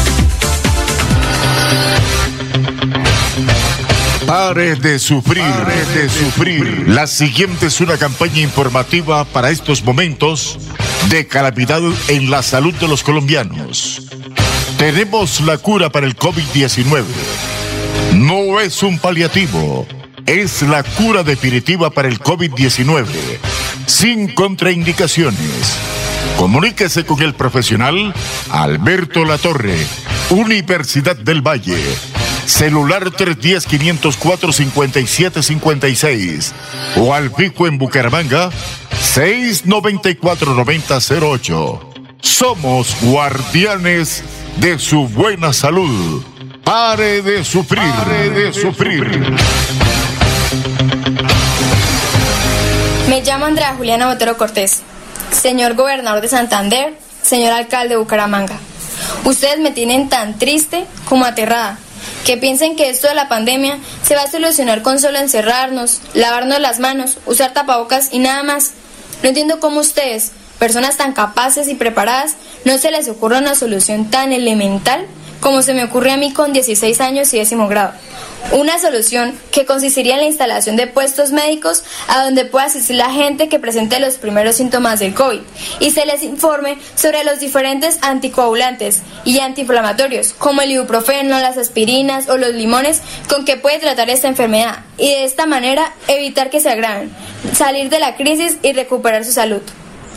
Me da mucha tristeza que por la negligencia de ustedes, mucha gente que no se aplicó los mínimos remedios esté llegando a colapsar las U C Is. Ahora, no entiendo cómo ustedes no se enteraron de que los presos de las cárceles de Villavicencio o de Leticia se alentaron del COVID aplicando estos remedios. Me haría mucha tristeza que por la falta de sentido común de ustedes le tuvieran que decir a mi abuelita de ochenta y cuatro años y a mi madre que no tienen derecho a un respirador porque no hay cama para tanta gente. Me haría aún más dolor que tuvieran que morirse dejándonos huérfanos a mi hermanito y a mí. Les pido que por favor tomen conciencia y se responsabilicen como mandatarios. Los problemas no se resuelven solos. Es hora de que tomemos acción porque van a venir muchos más muertos de los que hay ahora. Muchas gracias. Yo no sé si resulta irresponsable esto, pero la ivermectina sirve también como prevención profiláctica. Es decir, antes de que usted vaya a sentir los síntomas o tener el contagio, ¿la gente puede tomar la ivermectina como prevención? Sí, nosotros tenemos varios eh, protocolos en los cuales damos, por ejemplo, la ivermectina día uno, día tres y después a las dos semanas lo volvemos a repetir. Y esto lo hemos hecho con mucha gente, por ejemplo, profesionales de la salud, gente que está expuesta al, al COVID todos los días y curiosamente no les pega ya el, el COVID. Antes les pegaba muy fuerte el COVID. Pero una señora que nos está escuchando se toma la ivermectina y, y al cuánto tiempo vuelve y, y aplica la dosis. Al día eh, eh, pasado mañana. Si, se la, si te la tomas hoy, es do, hoy es el día uno, después el día tres es cuando se te la tomarías otra vez. Y si o la sea, vas a tomar un día de mañana, por medio. Un día de por medio. Y nada más. Un día dos. de por medio.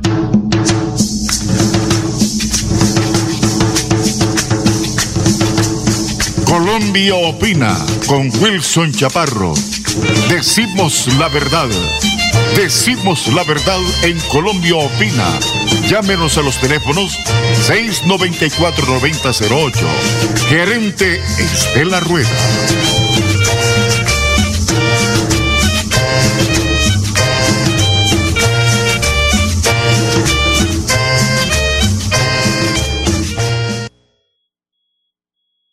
El general de Cuatro Soles, Gustavo Matamoros, estuvo muy cerca de ser el comandante de las Fuerzas Militares de Colombia. Tenía tradición, títulos y un apellido de la realeza militar. Y no lo logró. Es que tiene su temperamentico. Y además, fue la piedra en el zapato cuando estalló el escándalo de los falsos positivos. Hoy es el principal testigo contra miembros del ejército que habrían participado en la muerte de hombres jóvenes e inocentes para cobrarlos como guerrilleros y así ganar ascensos, premios, viajes y otros beneficios. Le dijo a la nena Arrázola que esa fue la estupidez más grande que ha cometido el ejército. Pero le dijo mucho más. Hay militares, para mi gusto, así me caiga con el ejército, para mi gusto no deberían ser perdonados por lo que hicieron. Lo que hicieron los falsos positivos fueron, fue muy grave, por, sobre todo porque era una conducta delictiva salida de toda proporción. Pues yo estoy trabajando en Santander, mando unos tipos que recogen unos tipos de ensuacha, esa noche los llevan hasta tal sitio, los emborrachan, los ponen en la carretera y le dicen a los dos mátenlo y acomódenle un arma. Eso, eso es una conducta criminal que se sale de todo contexto. Eso no lo hacen ni las FARC. Su nombre es Gustavo Matamoros Camacho. Su rango, general retirado del ejército con Cuatro Soles. Y su señal particular fue enfrentarse al alto mando militar en dos mil ocho, conformado en ese entonces por los generales Freddy Padilla y Mario Montoya, porque le llegaban reportes de brigadas y batallones donde informaban de guerrilleros muertos en combate, pero rotulados como N N. Matamoros era el jefe de operaciones del ejército e intuyó de inmediato que a alguien se le estaba yendo la mano. Yo advertí que estaban pasando cosas raras y le dije textualmente al comandante del ejército: se están presentando muertos en combate fuera de las áreas base, o sea, fuera donde normalmente estaba la guerrilla. La primera sospecha que tuvo vino de las unidades militares de norte de Santander, y no tardó en darse cuenta de que los jóvenes desaparecidos en Soacha eran los mismos que estaban enterrados en una fosa común cerca de Ocaña, con botas de caucho recién compradas, con fusiles oxidados sobre sus manos, y algunos de ellos con retardo mental. Yo le dije mil veces a mi jefe, le dije: por favor, hagamos algo antes de que nos lo destapen los medios de comunicación. Si nosotros hubiéramos hecho algo antes, que los jefes no quisieron hacer, ¿cómo? Que era darnos el lapo. En lugar de que nos los armaran, darnos el lapo. Y ustedes, o sea, lo sugirieron. Reconocer primero que eso estaba sucediendo y darnos el lapo y hacer lo que teníamos que hacer. No lo hicieron y el alboroto ya fue imposible de contener. Poco a poco se iban conociendo detalles que dejaron sin argumento a las fuerzas militares, que intentaron por todos los medios apaciguar las consecuencias de este episodio lleno de vergüenza, del que aún no sale el ejército. Al día de hoy, hay más de tres mil casos documentados de falsos positivos y cerca de cien brigadas y batallones involucrados. Y precisamente el general Matamoros es uno de los testigos de la fiscalía. ¿Qué motivó a que se presentara eso, general? ¿A que presentara qué? Los falsos positivos. Estúpidos, estúpidos que creían que con eso les iban a dar medallas y, y estímulos. Y sí, como la política era bajas, mm. entonces el que más presentara bajas era el que más tenía estímulos. Y efectivamente los estímulos eran. Hubo, hubo estúpidos que decidieron hacer bajas para, para justificar su ineptitud. Hubo una cantidad de gente que, que se desvió. Y hubo unos que no nos desviamos. Unos que dijimos, no, no le jalamos a eso. Y quienes sí le jalaron a eso, se idearon un plan siniestro que consistía en convencer a jóvenes desempleados, pobres e hijos de madres solteras en su mayoría, y arrastrarlos hasta el monte con la idea de un trabajo fijo. Y entonces la gente presentaba muertos solamente para satisfacer ese, ese número descendiendo. Fue así como transportaron jóvenes de Cesar, Sucre, Antioquia y Cundinamarca, para solo mencionar a algunos. Les daban trago hasta emborracharlos y luego los ponían a dormir en cualquier parte. Y una vez amanecía, los llevaban a un monte alejado para dispararles tiros de gracia, a sangre fría. Después, cavaban una fosa y echaban los cuerpos que cupieran. y solo había que escribir en un formato que eran guerrilleros dados de baja en combate. Yo pienso que uno no debe perdonar los falsos positivos. Yo, yo lo dije una vez y casi me echan del ejército a patadas. Pero que hagan lo que pasó en Soacha, eso no tiene perdón de Dios. Matamoros sigue hablando duro y ya poco le importa si de nuevo sus palabras levantan la ira y las malquerencias de un sector de la oficialidad que lo ve con desconfianza, mientras que otro lo sigue consultando y creyendo que él ha debido ser el comandante de las fuerzas militares y hasta ministro de defensa. A eso le apostaban. Él mismo lo daba como un hecho. Es que no en vano tenía los pergaminos para hacerlo. Yo fui bastante impertinente algunas veces. Su apellido representa en las filas militares algo parecido a la nobleza. Su padre, Gustavo Matamoros, fue ministro de Defensa y hay fundaciones, colegios, institutos con el nombre de Gustavo Matamoros da Costa. Su abuelo fue militar y su bisabuelo también lo fue. Por si fuera poco, sus tíos también se pusieron las botas, como el general Camacho Leiva, y hay batallones con su nombre.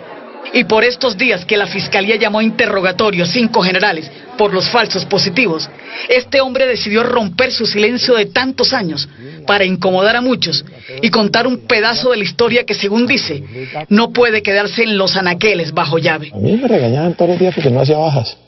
Pero a mí no me importaba. Viste casi siempre de saco y corbata. Sigue leyendo frenéticamente libros sobre operaciones y tácticas militares, aunque confiesa que por estos días...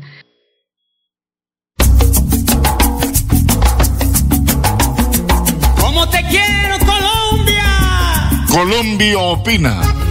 Ventanas y puertas abiertas para todo público. Llámenos al seis treinta, cuarenta y siete noventa y cuatro o seis treinta, cuarenta y ocho setenta. Saludos desde Colombia a todo el mundo, con esta canción que nace del corazón. Perdonen si con mi canto les interrumpo, les pido tres minutitos de su atención. Aquí Bucaramanga, la bella capital de Santander. Transmite Radio Melodía, Estación Colombiana, H J M H, mil ochenta kilociclos, diez mil vatios de potencia en antena, para todo el oriente colombiano. Cadena Melodía, la radio líder de Colombia.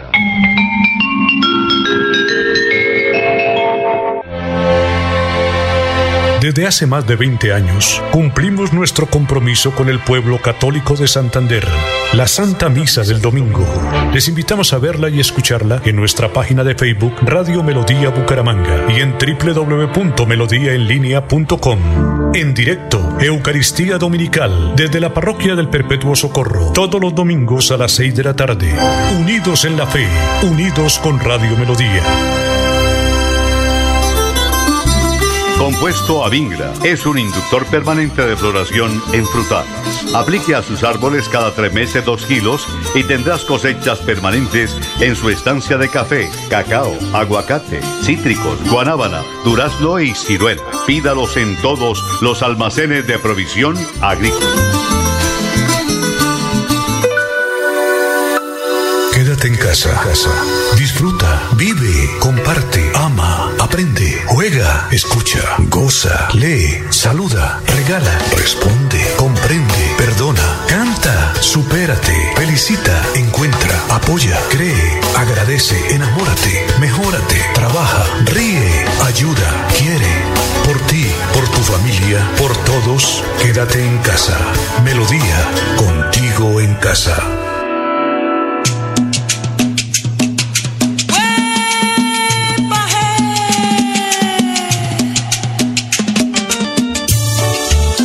Colombia opina, veinte años haciendo la verdadera radio. Gracias por escucharnos en Radio Melodía, la que manda en sintonía.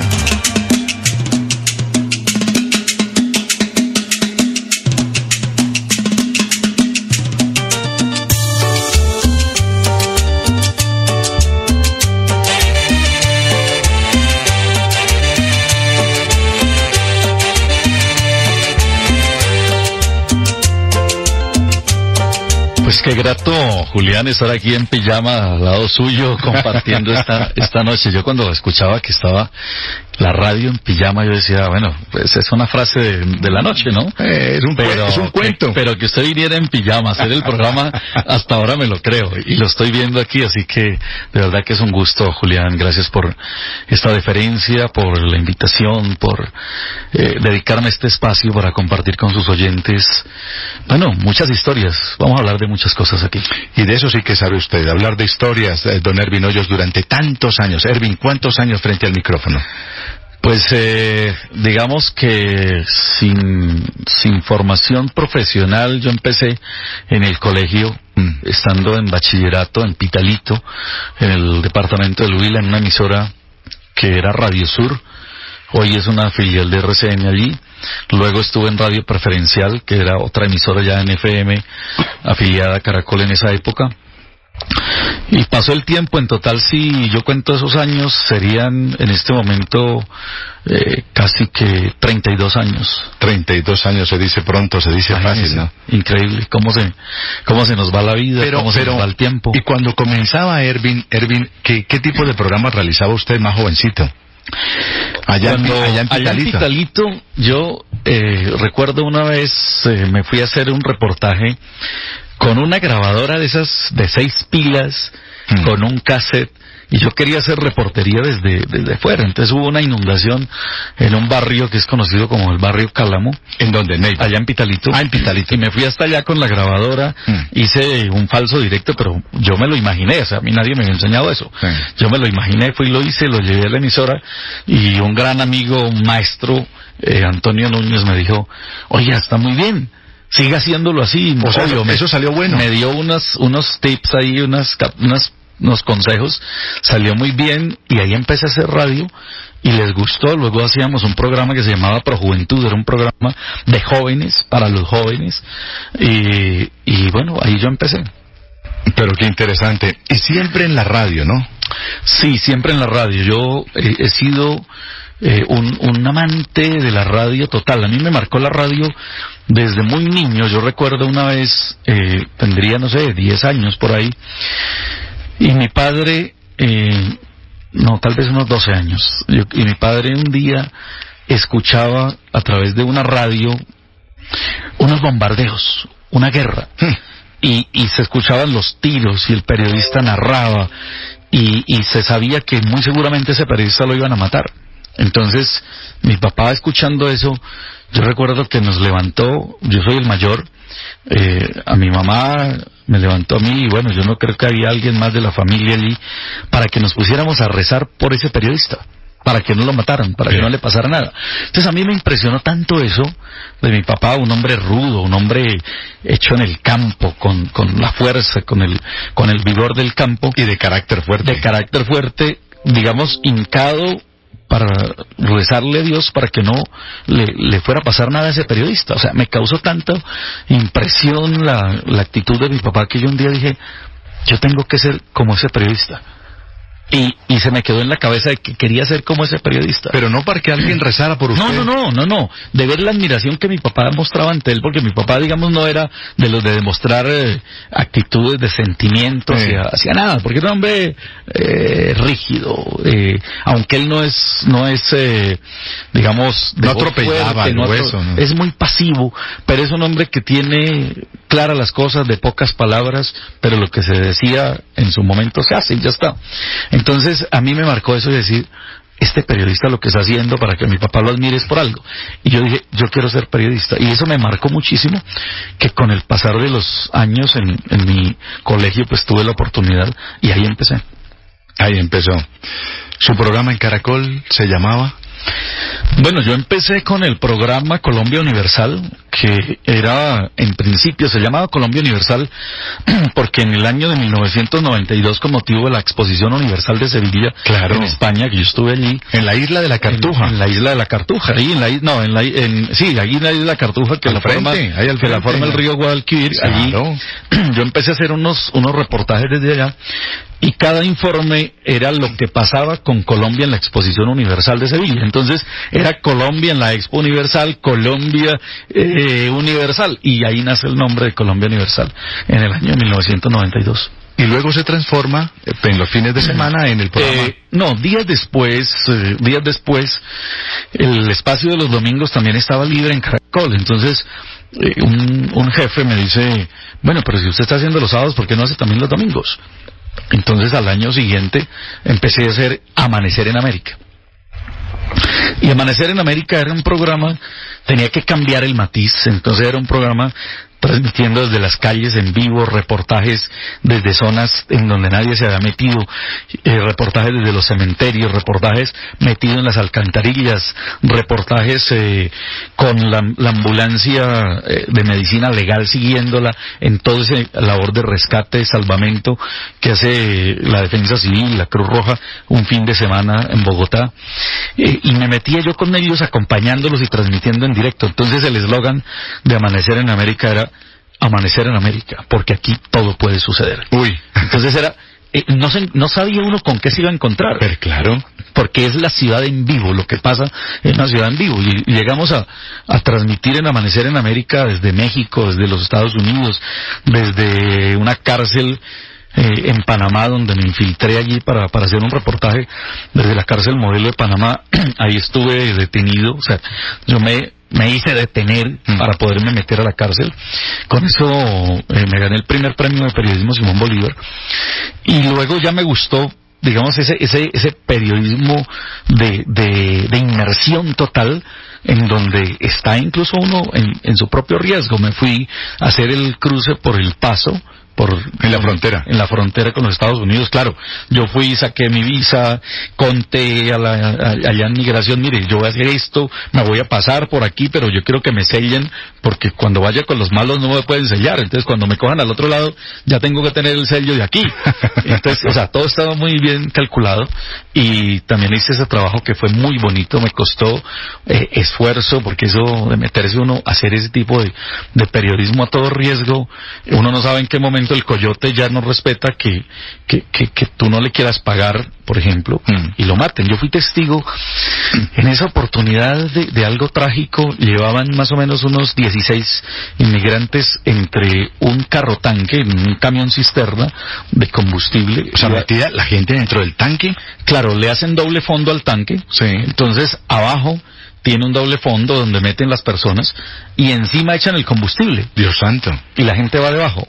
Entonces, eh, o sea, el que sea claustrofóbico, claro, imagínese eso, la gente va entrar ahí, acuñada allí, pero como, como, como, como panelas o como listones de madera a lo largo, así. Claro. Y, y lo peor, o sea, es que uno no va tienen, acostado, no tienen cómo respirar, entonces les dejan unos, unos pequeños huecos que, que no se ve, que ellos están allí, eh, pero ellos alcanzan a, a tener aire, más sin embargo ha, ha muerto gente asfixiada.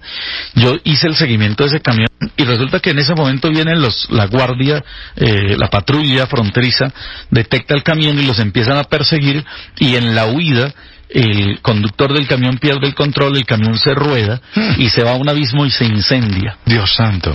Y esa gente ahí, pues obviamente, imagínese cómo. No. Pues, o sea, unas cosas... Murieron. Eh, luego, bueno, estuve en Chile, en Argentina. Usted ha sido viajero, ¿no? Yo he sido viajero, yo soy como un cóndor. Usted como es como un cóndor, usted lo que tiene es una estera bajo el brazo. Sí, ha sido, ha sido un, un trabajo que, que me gusta, me gusta porque yo creo que combino el periodismo con, con viajar, con conocer las culturas, conocer eh, cómo piensan. Eh, me gusta penetrar en el pensamiento de, de, de las diferentes culturas. Es que, Herbin, escuchándole las historias a usted aquí en, aquí en nuestra, en nuestro programa en Nocturno R C N, escuchándole las historias, a usted no se las han contado, usted las ha vivido. Esa es la diferencia yo, yo, con otros periodistas. Yo he preferido ser testigo de, de, de los hechos, estar allí. Es, eh, yo soy un, como, como esa frase de, de quiero ver para probar. Mm. Sí, entonces a veces yo escuchaba historias y, y decía, hombre, Santo yo, Tomás, yo quiero ir allá, yo quiero ir allá, yo quiero. Que una vez me echaron un cuento de, de, de canibalismo en Colombia, ah, en la Macarena, y en su departamento, claro, en la también se veía. Que en la Macarena se comen a, que, que había todavía tribus que se comían a, a los, a las personas. Mm. Y yo me fui a hacer un reportaje y duré internado en la Macarena tiempo buscando a los caníbales y no los encontré. Pero me encontré a un guerrillero que me cuenta una historia y me dice, sí, aquí sí hay caníbales. Nosotros nos intentamos una vez meternos allá y cuando nos dimos cuenta varios compañeros cayeron con las flechas de los caníbales y, y no, o sea, no pudimos meternos con los caníbales. Y yo dije, oye, entonces sí es verdad que los eh, que los caníbales existen. ¿Y eso todavía fue, eso fue en la Sierra de la Macarena? En la Sierra de la Macarena, la parte profunda de la sierra, y hay gente todavía que, que habla de, de estos caníbales que todavía están allí. Ah, pero usted ha hablado con los guerrilleros. Sí, no, yo hablo, es que es más, yo con, yo creo que con los que más he hablado es con los guerrilleros. Mm. Eh, tengo mucha gente que estando en la guerrilla han sido mis informantes, me han compartido información desde... Bueno, ya vamos a hablar de eso, porque sí. es una, un capítulo de los que un poco se conoce, eh, y, y, y es que al final yo pude haber sido guerrillero, porque yo era un niño, tenía diez años, cuando en la escuela de, de, de mi vereda, en, en El Diamante, allá en, en Salado Blanco, en el macizo colombiano, en el Huila, llegaron un grupo de hombres armados a llevarse a los niños que, que tenían ya la estatura para llevárselos. Reclutamiento forzado. Y a mí no me llevaron porque yo todavía no tenía la estatura. Entonces dijeron, no, este está bueno, pero para el año entrante. Y cuando mi mamá se dio cuenta de eso, salimos desplazados de allí. Entonces yo pude haber sido guerrillero, pero mis primitos se los llevaron. Yo todavía tengo primos en la guerrilla. No puede ser. Se los llevaron. Herbin Hoyos tiene claro. primos en la guerrilla. Yo tengo primos en la guerrilla. Han sido desafortunadamente víctimas del reclutamiento de menores. Se los llevaron de nueve, diez, once añitos, y yo nunca volví a saber de ellos. Los que algunos que se desmovilizaron, eh, he tenido el contacto con ellos, nos hemos visto. Eh, tuve un primo que me salvó de un atentado porque él, cuando se entera, él lo mandan a, a dar de baja a alguien, y él se va, y cuando literalmente me tenía listo, eh, él dice... llama a la hermana y le dice, oiga hermanita, ¿cómo es que se llama ese primo que tenemos que es por allá como periodista? Y ella, la prima, le dice, no, se llama Herbin, Herbin Hoyos. Dice, llame a mi tía, o sea, a mi mamá, llame a mi tía y dígale que lo llame a él y que se vaya porque a mí me toca matarlo. Entonces él fuga la información, mi madre me llama, mi hijo, pero llorando, donde esté váyase que lo van a matar. Y efectivamente era un atentado que, que mi mismo primo, estando en la guerrilla, me salvó. ¿Y por y por no haber eh, llevado a cabo la operación, no le pasó nada a él? Eh, no, sí, él, una él, película. Lo, él lo claro, él logró decir... Que, que, que yo era muy liso, porque fue la expresión que dijo, no, tipo muy liso se me escapó. Cuando él se desmovilizó... Y sigue siendo muy liso. Cuando él se desmovilizó, inmediatamente eh, llegó él a uno de los batallones en la, del, de la séptima, de la séptima brigada, de la novena brigada, y, y me contactaron desde un señor coronel, me dice, mire, Herbin Hoyos, usted es familiar de este muchacho, y me da el nombre. Le dije yo, pues... por los apellidos, sí. O sea, el segundo apellido es, es Medina, eh, debe ser que sí. Le dije, pregúntele quién es la mamá de él. Y cuando me dice, no, es que él, mi mamá es fulana de tal, yo, pues claro, es una tía mía. Eh, pásemelo. Y me, me lo pasa y me dice él, primo, es que eh, yo soy el que el que le mandó a decir que se escapara para yo no tener que matarlo. Yo le dije, coronel, hermano, ayúdeme con ese muchacho, él es un primo, necesito que por favor le brinden toda la protección, porque él es un primo, estaba en la guerrilla. Y así fue, lo salvaron. Claro, se salvó, él ya está, obviamente, hizo su proceso de desmovilización, de reinserción, y es una es un ciudadano hoy en día, como como muchos de ellos que han salido. Yo no tengo yo no tengo nada contra los guerrilleros, la base, los llevaron, la base. Es que ellos son víctimas, como un secuestrado, como cualquier otra persona que ha sido víctima de esta de este horror. Yo la tengo toda casada contra los que se entrenaron, se convirtieron en jefes, se fueron a estudiar a Moscú, al Vietnam, a todos estos países para venir a cometer horrores, para cometer, venir a cometer crímenes. Los que se prepararon para eso, los que se fueron a una universidad a estudiar para meterse a la guerrilla y convertirse en máquinas de guerra y dañarle la juventud y la niñez a tantos, a tantos niños en Colombia. Contra esos es que yo la tengo casada. Los demás son víctimas absolutas de un sistema literalmente criminal que lo, lo camuflaron en una ideología para traficar, para cometer actos de terrorismo y para sembrar horror en un país como este. Dice usted, la tengo casada. ¿Se le volvió una obsesión? Una obsesión la pelea contra esos cabecillas de la guerrilla. Es que eh, no, qué, no, ¿qué podemos, detrás, no qué podemos detrás de esa actitud? Sí, no podemos ser flexibles con quien comete un crimen. No podemos ser flexibles con quien siembra terror. No podemos ser flexibles con quien toma un arma para quitarle la vida a otra persona. Y así no es podemos... con los delincuentes comunes también. Claro, contra todos. Si hay muchos delincuentes que han caído a la cárcel por mis investigaciones, paramilitares, en la época de los paramilitares, eh, vale la pena señalar, Julián, las primeras denuncias que hubo sobre fosas comunes contra los grupos paramilitares las hice yo. Tuve, eh, en, bueno... en la en la mira eh, de todos los hechos de desaparición de indígenas, el caso de Quínico Perniles, de muchos de esos que eran responsabilidad de, de la gente de, de Carlos Castaño y de Jorge cuarenta, fueron de las primeras denuncias que, que yo hice en mi época. Lo que pasa es que en esa época no había las redes sociales que hay hoy, no había la tecnología, la facilidad de comunicación. En esa época yo me iba a hacer unos reportajes a Montelíbano, Córdoba, allá tierra adentro, a recorrer toda esa zona del Alto del San Jorge, buscando eh, eh, justamente darle voz a esas víctimas del paramilitarismo. Yo recuerdo una vez, tuve la oportunidad, Julián, con un micrófono, mm. con un micrófono, transmitiendo desde allá, parar un ataque a tierra adentro, allá en Córdoba. Estaban los paramilitares dentro del pueblo, la guerrilla con, con, con más de cien cilindros afuera, para, para eh, destrozar el pueblo, y yo estaba allí, y el cura del pueblo me cuenta la historia y me dice, mire, es que van a bombardear el pueblo, van a acabar con el pueblo, entonces, ¿qué hacemos? Yo le dije, padre, pues, usted que conoce aquí a los guerrilleros y conoce a los paramilitares, pues hagamos una cosa, yo me voy a buscar la guerrilla y les digo que nos den dos horas para sacar a la población civil, cuando salga la población civil, pues ahí, eh, que se den bala, que se maten, porque ya no hay población civil, hagamos eso. Y me voy yo a hablar con el comandante, el guerrillero, y llego allá y le digo, miren, yo yo soy periodista, vengo de estar cubriendo la guerra de Irak, estaba en Bosnia, Sarajevo, Belgrado, Ruanda. Hermano, ustedes no pueden hacer lo que van a hacer, to coger una población con gente inocente, donde hay ancianos y niños, a tirarle cilindros y acabar ese pueblo. Hagamos una cosa, déjenos sacar la gente, que salga la población de allí, déjenlos sacarla. Cuando ellos salgan ahí sí... Destruyan el Destruyan. pueblo. Destruyan, de ahí no pasa nada, pero déjenos sacar la gente. Nos fuimos allá. ¿Y, y... qué le dijo el comandante? Que no, el tipo como que como que no no no sabía. Mm. Además la, la estructura eh, que tenía de formación pues no era. No le permitía. Entonces él me dijo, él me dijo, bueno bueno, les doy cuarenta minutos. Sí. Y nos fuimos a, a a que la gente saliera. Pues cuando llegamos al pueblo, realmente la gente que había era, eran diez personas, o sea, ya todo el mundo se había metido al monte. Entonces yo volví y les dije, bueno, ya. No hay nadie, háganle. Ahora sí, préndanse a, a, a bala. Y era entre la guerrilla y, y los paramilitares. Guerrilla, guerrilla paramilitares. paramilitares. Los sí. paramilitares estaban dentro del caserío y la guerrilla estaba afuera. Sí. Cuando la, la población, los, los pocos que había salieron, los paramilitares se metieron a un lado del pueblo entre el monte, la guerrilla se quedó allá esperando como a ver quién disparaba primero.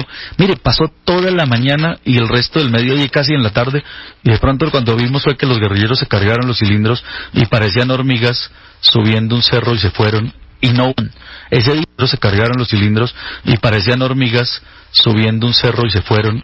Y no, ese día, como no había población civil, y lo mismo nos pasó en el Putumayo, yo estaba en la hormiga, en la dorada Putumayo, en la hormiga, llegaron un grupo de paramilitares, un alias Byron, llegó allí, sacó a toda la gente del pueblo, nos reunieron en el parque, yo estaba en un hotelito de cinco mil pesos, que era lo único que había sí. en esa época, yo estaba ahí en ese hotel y nos sacaron a la madrugada, nos reunieron a todos, y empezó el tipo a hablar, él no sabía que había un periodista ahí metido, no sabía que había un periodista ahí metido, y empezó a dar instrucciones, y si viene la Cruz Roja los matamos, y si viene el que venga aquí, aquí los matamos, y yo alcancé a grabarle eso. Entonces al otro día, a primera hora, yo salgo al aire eh, y dije, los paramilitares aquí en la hormiga amenazan que si viene la Cruz Roja los van a matar, van a atentar contra la Cruz Roja, y saqué la grabación del tipo al aire. Y me cuenta una persona muy cercana que en ese momento Carlos Castaño escuchó y lo llamó al tipo por el radio. Y le dijo, ¿usted cómo va a decir eso? Eso se hace, pero no se dice. Y salió Carlos Castaño en Caracol a desmentir que esa orden contra la contra la Cruz Roja quedaba sin sin sin piso, que eso no podía ser.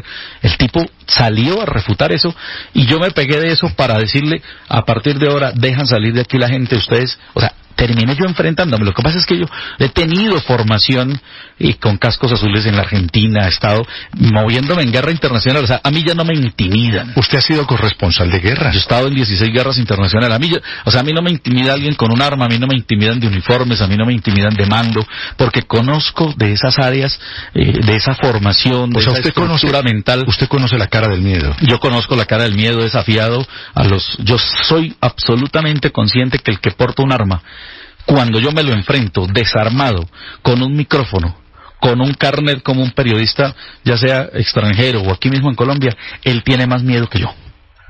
Él tiene más miedo. Pero la reacción puede ser peor precisamente claro, por pero, ese miedo. Pero no es no es tan así. Mire, yo una vez me le metí a un grupo de paramilitares en, en por allí en, eh, esto era Monterrey, en el Casanare, que acababan de secuestrarle el hijo a una profesora. Y yo estaba allá y me llama la profesora y, me, y pues había la algarabía que se acaban de llevar el muchacho. Y yo me metí allá a la, a la zona que le llamaban las marraneras.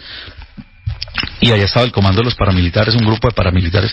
Y me metí allá y les dije, vengo por el muchacho que acabaron de, de coger. ¿Y quién es usted? ¿Usted quién es usted? ¿Mm? Le mire, yo soy periodista, yo soy Herbin Hoyos, yo soy el periodista de las voces del secuestro en Caracol. Necesito que me entreguen ya ese muchacho. Ustedes no tienen por qué coger al muchacho, me lo entregan. No, aquí no tenemos nada.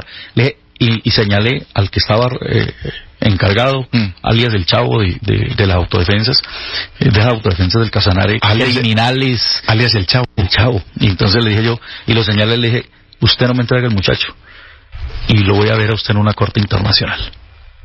Pero fue pura psicología. Sí, sí, usted. Pura psicología. Como dicen por ahí, cañando. Sí, cañando. Cañando usted. Cañando. Y, y el, y el tipo se quedó mirándome y dice, vaya, tráiganlo. Uy. Y lo sacaron al muchacho amarrado de, con las manos atrás. Pobrecito. Le digo, quítale ese lazo. Venga, mijo, súbase conmigo. Y yo llegué en una moto. Mm. Le súbase. Ah, porque usted es motero. Sí, claro. Yo... Usted, usted le jala las motos. Y llegué allá y me lo entregaron, lo subí y me lo llegué. Y llegué al pueblo con el muchacho. Mire, la, oye, la gente feliz. Yo iba... O sea, a los dos minutos de haber salido de ahí, las piernas me temblaban, no era capaz de meter cambios, no era capaz de... ¿Qué? ¿Las tenía? Iba, claro, porque yo las dije, tenía como un par de, de corbatas. ¿Dónde coño yo salgo a decirle esto a este tipo? ¿Cómo se me prende el bombillo? ¿Cómo se me prende y cómo me envalentono contra un tipo enfusilado? Fue Dios, Dios pero lo después, empujó. Después me di cuenta que, que uno cuando tiene actitud psicológica para enfrentar a un criminal, para enfrentar a un bandido, para enfrentar a alguien con la verdad, la verdad está por encima de todo.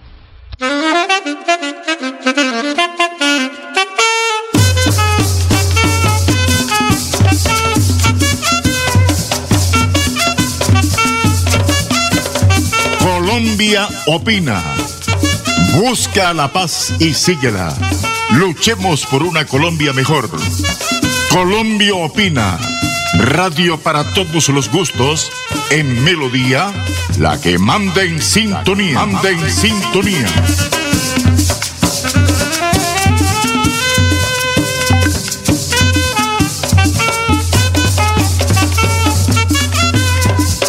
Bueno, Andulfo, muchas gracias. Eh, ya la, digamos, eh, estábamos con la entrevista de, de Herbin Hoyos y eh, vamos para la próxima, para la próxima semana. Eh, será ya porque no nos alcanza, desafortunadamente, para, para los periodistas, para la gente de radio, el tiempo, pues, eh, es el peor enemigo. Eh, y hay que continuar adelante. De todas maneras, de todas maneras, eh, eh, ahí continuamos. Esto es una entrevista larga que tuvo Julián Parra con, con Herbin Hoyos. Y pues tenemos que, tenemos que Eh, sacarla, sacar adelante lo que, porque lo prometido es deuda. Pero tenemos un invitado hoy al programa que es el, el profesor eh, Cogollo, José Manuel Cogollo, todo ampliamente conocido en, eh, en el mundo del deporte, en el mundo del fútbol, acá en Bucaramanga. Y pues eh, eh, queremos resaltar el lanzamiento, el lanzamiento de un libro. eh, Pocos eh, santanderianos, digamos, eh, con el conocimiento que tiene el profesor Cogollo. De verdad que vamos a tenerlo hoy un ratico y de pronto, de pronto el sábado, que, que tengamos, que tenga otro campito, viene y, y continuamos. Pero vamos al menos a, a sacar unos apartes de lo del fútbol.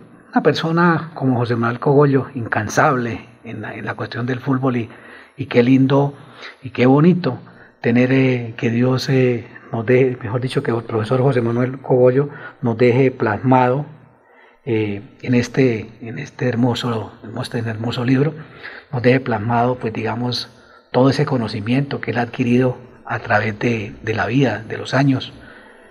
De verdad, felicitarlo, profesor Cogollo, con los buenos días y, y cuéntenos cómo, cómo es la cuestión de este libro. La gente, la gente, digamos, hay mucha expectativa, no a nivel de Bucaramanga, sino a nivel de, de Colombia y del mundo, porque esto, este, ya, ya hemos, nos hemos enterado por medio de, de cadenas importantes como R C N del lanzamiento de este libro, profesor Cogollo. Buenos días.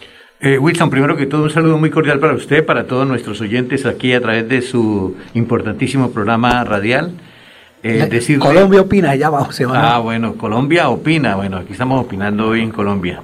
Eh, además, a mí siempre me ha gustado hablar y trabajar, aunque nunca he trabajado en, en Radio Melodía, pero la verdad eh, envidio a Radio Melodía ese sonido tan espectacular que tiene, llega a todos los lados. Es una emisora muy limpia al oído del oyente, todo eso me gusta. Y muchas gracias por la invitación, Wilson. No, José Manuel, a usted, porque lo conozco de, de, de toda mi vida y sé el, el trabajo incansable que usted tiene a favor de los niños, a favor de la, de la juventud, a favor de, de, del deporte, profesor Cogollo. Pues Wilson, este, yo aprendí a amar el fútbol tal vez en la cancha Marte. Mi hermano jugó, mi hermano Félix jugaba fútbol en el equipo de Forzán, no sé si usted sí vio jugar ese equipo. Sí, claro. Que era el equipo de, de Lupovera. Sí. Lupovera era un agente viajero de medicamentos y uno de sus productos era Forzán. Claro. Entonces a través de ese equipo Forzán, donde jugaba Jaime Arenas, tapaba Fama, tapaba Tejano Duarte, eh, estaba Pablo Suárez, estaba el papá de Saulón Ruiz, que era el delantero, un hombre con una limitación física, pero que era espectacular verlo. Y en eso me la pasé yo en los primeros años de mi vida, asistiendo a la cancha Marte, a ver ese momento tan estelar y tan espectacular del fútbol de Santander. Claro, profesor. Profesor, eh, eh, un libro muy lindo, la presentación muy bonita. Tiene como título La Cinemática, el, el núcleo del fútbol. Eh, profesor, es una edición muy linda. Que digamos que, digamos que, digamos, eh, prácticamente parte del contenido de este libro, ¿qué le podemos llevar a nuestra juventud? Porque usted sabe que eh, el deporte es la única forma de sacar a, a, pues a nuestros niños, a la juventud, de las malas cosas, de, digamos, de, de, de la droga, de alejarlos, porque la persona que se mete en el deporte se le olvida todo. Únicamente para él es el deporte y esperando el próximo, el próximo certamen, el próximo domingo, la próximo, el próximo día para entrenar. Me imagino que todo eso debe estar plasmado acá en este libro. Eh, Wilson, el, el, el fútbol tiene tres connotaciones. Usted lo puede decir, el fútbol es un deporte. Y en eso nos hemos movido, ¿no? ¿Usted qué es? Comentarista deportivo. ¿Usted qué es? Dirigente deportivo. Entonces nos movemos detrás de una bicicleta, detrás de un balón, detrás de una piscina. Y eso, todo eso tiene un solo sentido, que siempre en todo eso hay movimiento. Claro. Eh, y nosotros en el fútbol tenemos dos contextos. La geometría de la cancha, que es un rectángulo. La geometría de la portería, que es otro rectángulo.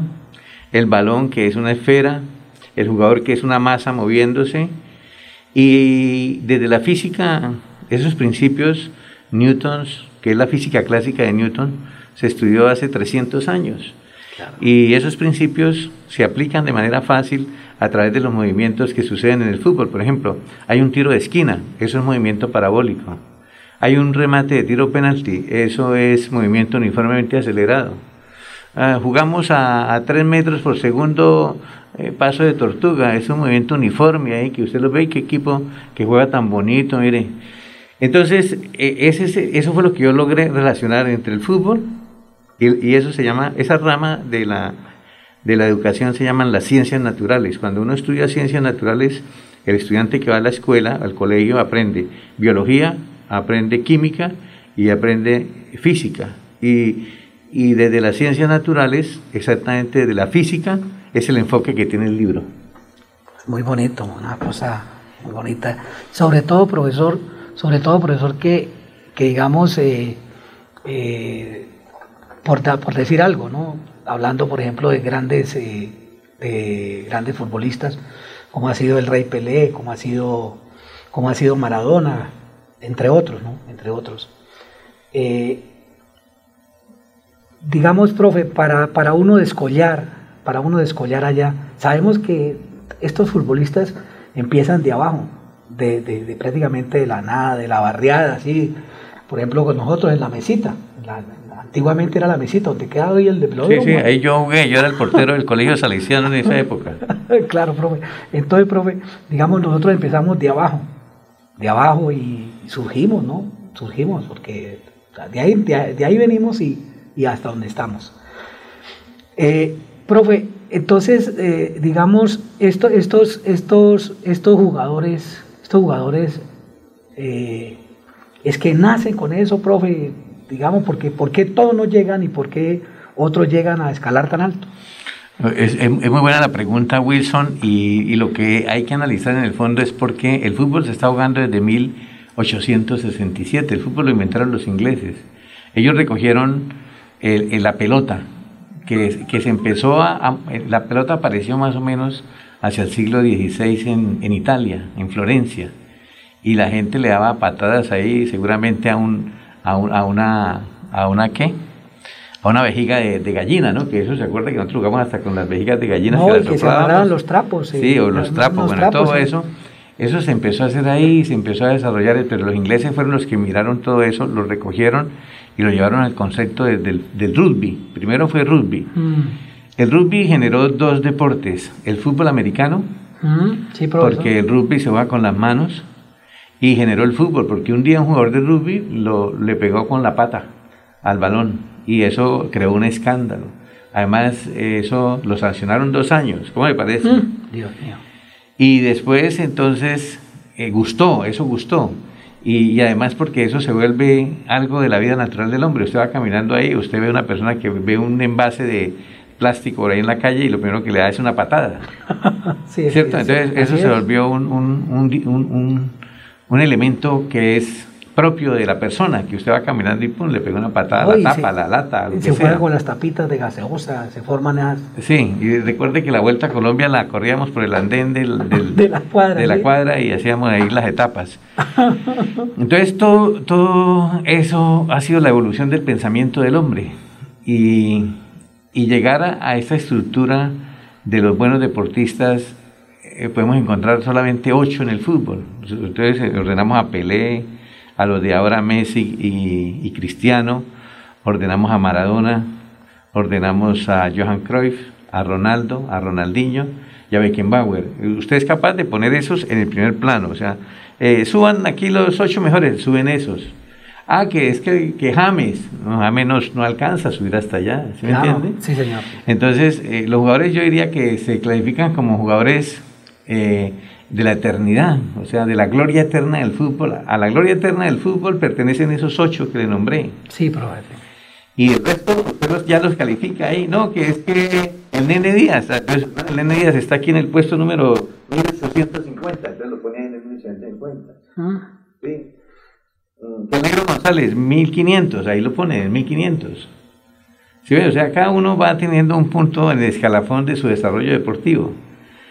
Pero el fútbol está dirigido, el libro está dirigido precisamente a analizar las cualidades de esos jugadores. Entonces, ¿qué sucede? Como en el fútbol hay movimiento, ese movimiento es el que ellos no lo aprendieron estudiando física, porque eh, la física es una materia, es una asignatura que se empezó a desarrollar tarde en Colombia, porque Colombia es un, es un país muy religioso. Sí, profe. Entonces, siempre que ha habido transformaciones... Eh, con respecto a la ciencia, eh, la fe se atravesaba, ¿no? Entonces, por ejemplo, cuando la gente dijo que, que, el, que, la, que la Tierra no era plana como una mesa, ¿no? Que uno sí, caminaba señor. Y se caía un hueco allá y se iba, claro. Sino que dijeron que era redonda. Ese señor que dijo que la Tierra era plana, lo quemaron. No, no, eso es mentiroso, venga, échele candela a ese. Y ahí se acabó la ciencia, o sea, eso atrasó muchísimo al mundo. Porque es un tipo que estaba diciendo, oiga, es que esto es así redondo. No, no, no, mentiroso, venga para acá.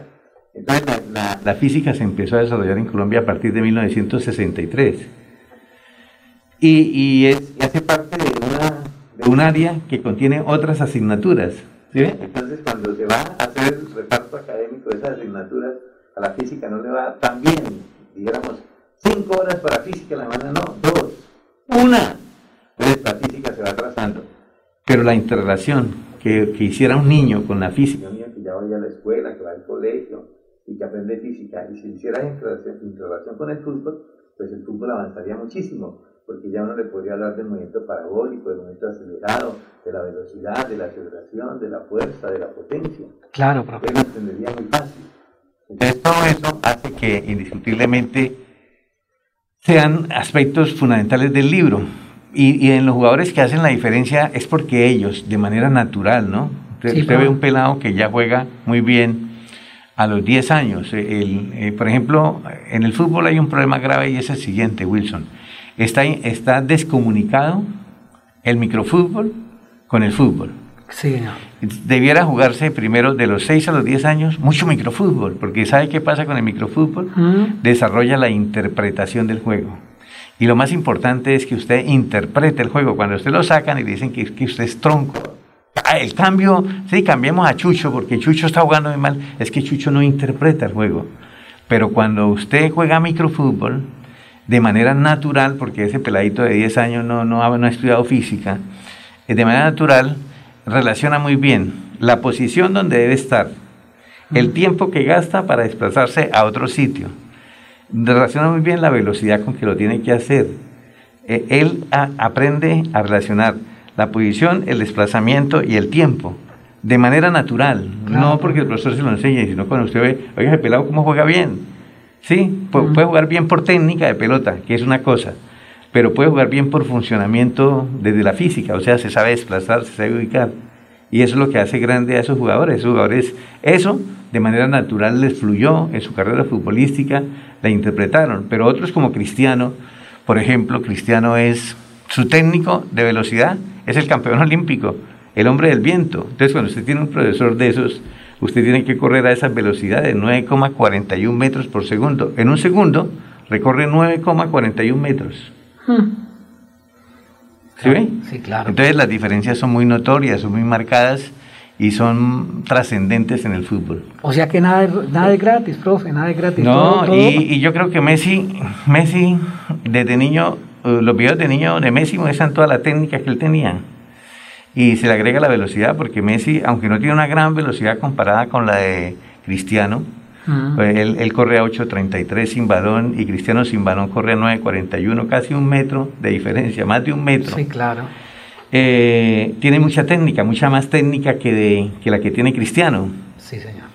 Y Messi hace una línea larga en diagonal y luego le hace unos cambios a la velocidad pequeños y luego hace el remate al arco, y siempre, usted mire los goles de Messi, ahí lo describo en el libro. Eh, para mí le puse el, el nombre zona de gol Messi, porque todos los goles de Messi son como calcados, siempre se los ve pegaditos al palo, arriba, abajo. Él ya sabe meter la pelota ahí.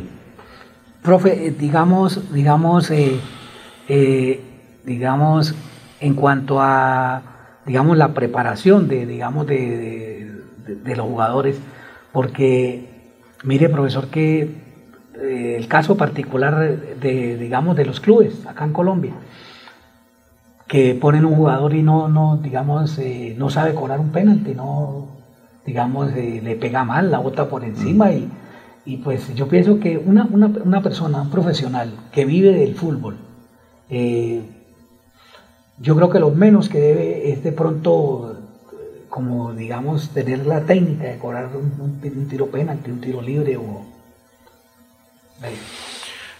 eh. Usted ha dicho una gran verdad, los jugadores de fútbol son personas que ganan muchísimo dinero. Ahorita hubo el escándalo por el sueldo que gana Messi, pero lo que gana Messi, yo no siento ninguna envidia por lo que se gana Messi. Es que el fútbol, ¿sabe cuánto produce? Produce quinientos mil millones de euros al año, quinientos mil, y Messi se gana cien millones de euros, y, y, usted, y usted ha visto cómo, cómo, por ejemplo, la plata del fútbol colombiano la saquearon, el señor Bedoya la, sac, la sacó toda de la, de la federación para comprar apartamentos, lotes en Bogotá.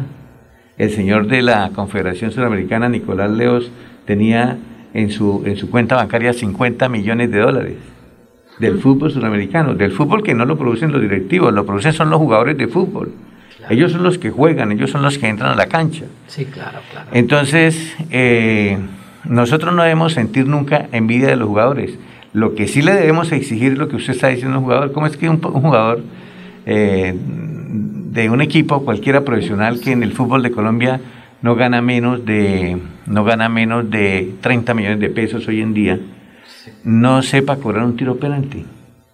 Entonces usted, ese jugador que no sabe cobrar eso, le dicen, vaya, cobre usted, y entonces el tipo saca la lengua, agacha la cabeza, mira para todos los lados, se le nota el susto que lleva, ¿no? El miedo, sí, sí, claro, claro. ¿Por qué? Porque no conoce la teoría del fútbol. El fútbol tiene una teoría y los conceptos hay que incorporarlos. Por ejemplo, lo que sucede es esto, Wilson, cuando usted le pega a la pelota con una velocidad de setenta y dos kilómetros por hora, imagínese que usted va para la costa a setenta kilómetros por hora, esa, esa debe ser la velocidad con que uno le pegue al balón. Eso se puede medir porque existen instrumentos de medición. Es más, el carro ahí lleva el velocímetro, que es un mm. instrumento de medición. Entonces eso existe. Claro, lo que pasa es que aquí estamos muy atrasados en esos temas, Wilson. Entonces eh, yo creo que eso es un avance que todos tenemos que proponer hacia medir. Yo, ahí lo que yo busco es que la gente mida. Porque usted mide, por ejemplo, oiga, yo el año pasado cuando hacía eh, diez goles de cabeza por campeonato, yo estaba saltando uno veinte, pero es que yo estoy saltando ahora ochenta centímetros, claro, por eso es que no hago goles de cabeza ahora. ¿Sí ve? Entonces el tipo mismo, el jugador mismo, llevaría un récord de cómo es que cuando estuve bien saltaba uno veinte y ahora que no hago ningún gol, ah, es porque estoy saltando ochenta centímetros. Sí. Y cuando Kiko Barrios estuvo en el Bucaramanga saltaba uno cincuenta. Y cuando se fue, pues ya Kiko los años lo, lo absorbían y saltaba setenta centímetros. Entonces ya no podía hacer los goles que hacía cuando estuvo en su momento esplendoroso en el Bucaramanga. Claro, cuando, digamos, lo mismo, lo mismo, que, lo mismo que el profe Vilarete. No, no. Ah, bueno, pues esos son encantos, ¿no? Entonces fíjese que en el caso de Vilarete, que era la pareja Gilio Vilarete, sí, sí. Gilio, Gilio, ¿qué tenía? ¿Cuál era la, cuál era la, la esencia de Gilio? Que le tenía el golpe a la pelota, era un movimiento parabólico, se lo colocaba a Vilarete, que Vilarete es un hombre por ahí de uno ochenta y cinco o uno ochenta y siete de estatura, y lo colocaba, digamos, veinte, treinta centímetros arriba, que eso es más o menos lo que uno salta eh, cuando está quieto ahí esperando que llegue la pelota. Saltar, despegarse del piso treinta centímetros, necesita mucho trabajo en, en los músculos de las piernas. Elasticidad, elasticidad. Sí, necesita mucha elasticidad. Entonces todo eso, eso se consigue porque existen los preparadores físicos, existen los, los ejercicios, los gimnasios. Ese es el contexto biomecánico, porque todos tenemos unas fuerzas.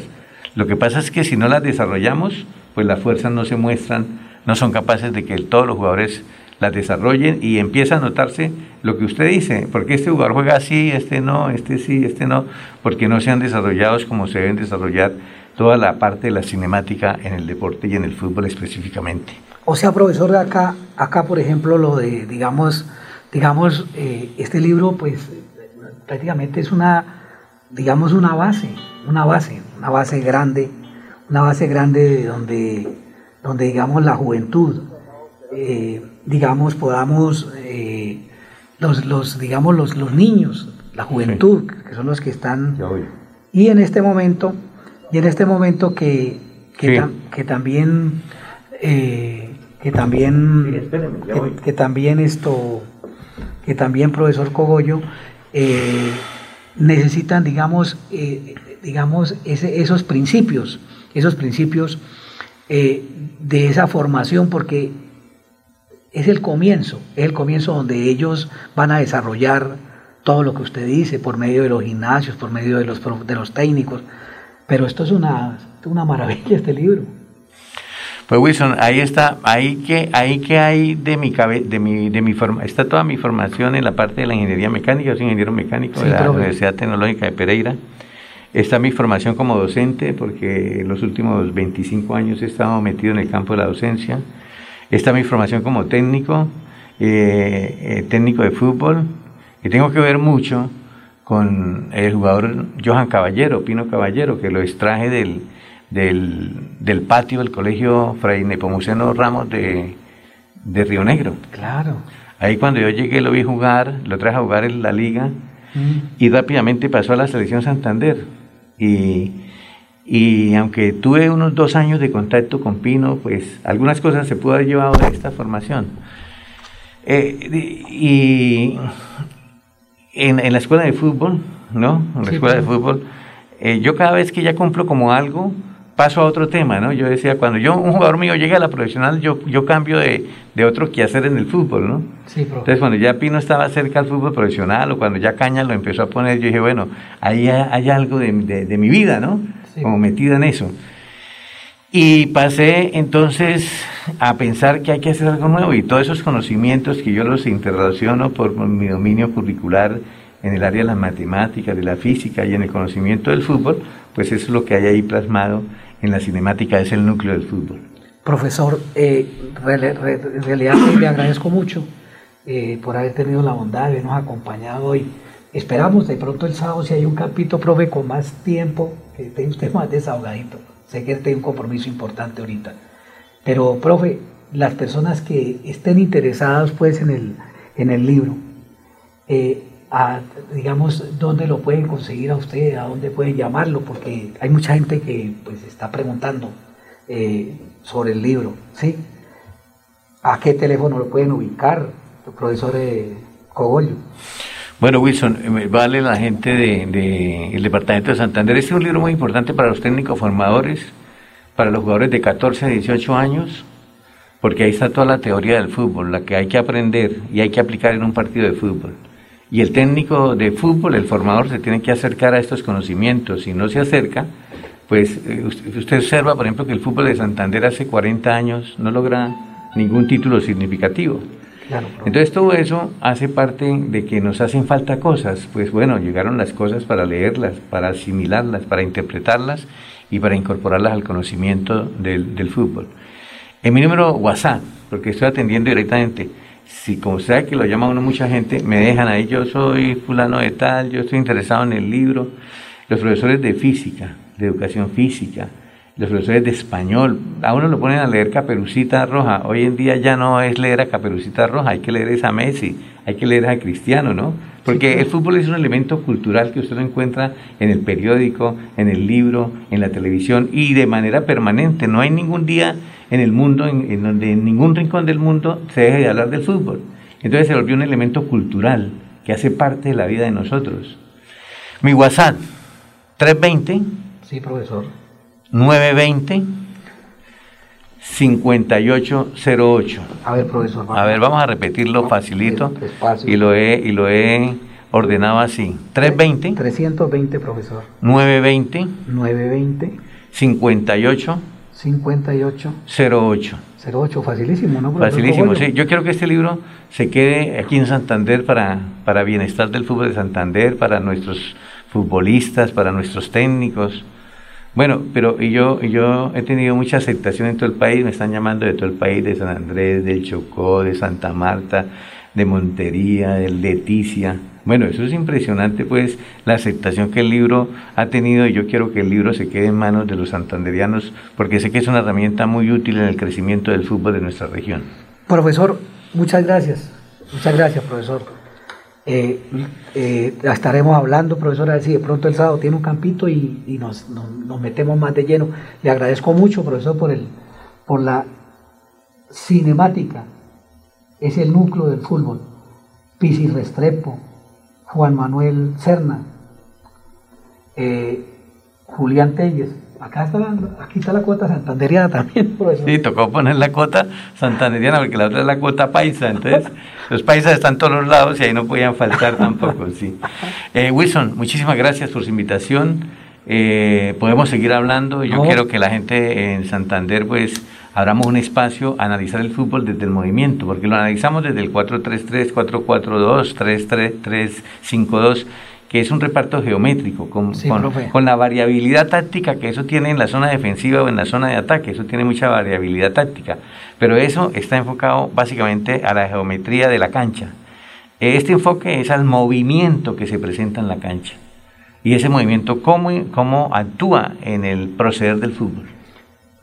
Gracias, profesor, muy generoso, y lo esperamos la, en una próxima oportunidad, profesor. Bueno, mucha, muchas gracias a todos sus oyentes y a usted por su invitación, Wilson, y me he sentido muy complacido y feliz de estar aquí en estos minutos acompañándolo en su excelente programa. Gracias, profe. Nos, nos sabe qué, profesor, nos queda pendiente el tema de Florida Blanca, el estadio, que usted me ayudó a allá que hiciéramos ese estadio de Florida Blanca, lo del Real Florida Blanca, en fin, tenemos temas grandes. No, que... hay mucho por hablar, Wilson, y me alegra, me alegra que me haya invitado, y cuando usted quiera estaré aquí dispuesto a, convertir, a compartir con usted, que es un hombre del pueblo, un hombre del deporte, un hombre que ha luchado con su depósito del Cafetero, allá en la cancha Marte, veladora es el Divino Niño, el Real, el Real Florida Blanca. Florida Blanca, y usted también se acuerda que tuvo que ver mucho con el hexagonal de Villaconcha, que se murió. Hay que rescatar el hexagonal de Villaconcha. Desde luego, profesor Cogollo, muchas gracias, y vamos al corte de las diez y cincuenta y cinco minutos, y ya, ve, ya vendremos con Luz Estela para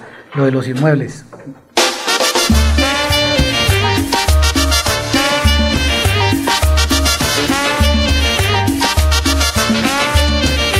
Colombia Opina, un programa controversial y de opinión para gente pensante en Radio Melodía, la emisora más potente de Santander.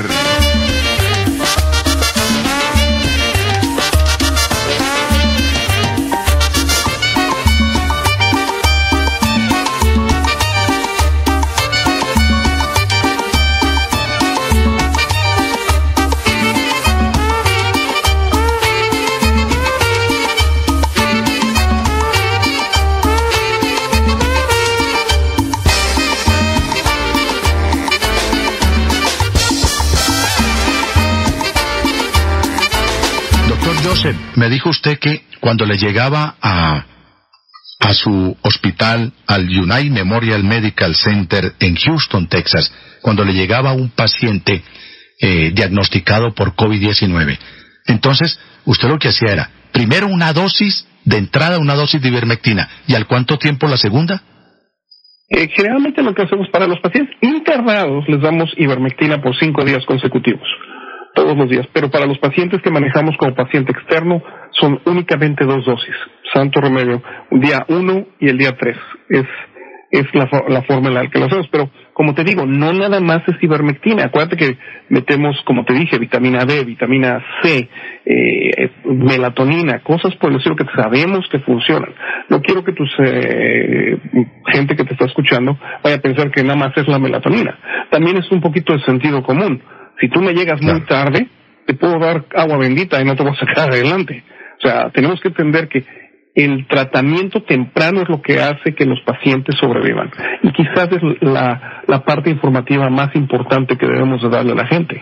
Aparte de que le traten de convencer a sus médicos que les den ivermectina. Apágame la vela, María. Apágame la vela, María. Inmobiliaria y Remates Wilson Chaparro Valero. Compra-venta de casas, fincas, lotes, vehículos, préstamos hipotecarios a bajos intereses. Visítenos para tener el gusto de atenderlos. Estamos ubicados en el Centro Comercial Riviera Plaza, Barrio La Aurora, calle treinta y tres, treinta y uno, ciento cuarenta y tres, Interior nueve, teléfono seis noventa y cuatro, noventa cero ocho, seis ochenta y tres, cuarenta y siete, ochenta y cinco, celular tres doce, cuatrocientos treinta y tres, sesenta y uno cuarenta y nueve. Invierta seguro, invierte en finca raíz, se lo asegura y recomienda Inmobiliaria Wilson Chaparro Valero. La solución jurídica a las víctimas en accidentes de tránsito, aéreos, demandas contra el Estado, la tiene el doctor Fernando Chaparro Valero, abogado especialista en víctimas. Los esperamos en la carrera trece, número treinta y cinco diez, oficina trescientos seis, edificio Plaza Bucaramanga. Llámenos al teléfono trescientos trece, trescientos cuarenta y siete, setenta y ocho cuarenta y cuatro y el seiscientos cuarenta y dos, setenta y tres setenta y tres. Fernando Chaparro Valero, abogado en víctimas. Pare de sufrir, pare de sufrir. La siguiente es una campaña informativa para estos momentos de calamidad en la salud de los colombianos. Tenemos la cura para el COVID diecinueve. No es un paliativo, es la cura definitiva para el COVID diecinueve, sin contraindicaciones. Comuníquese con el profesional Alberto Latorre, Universidad del Valle.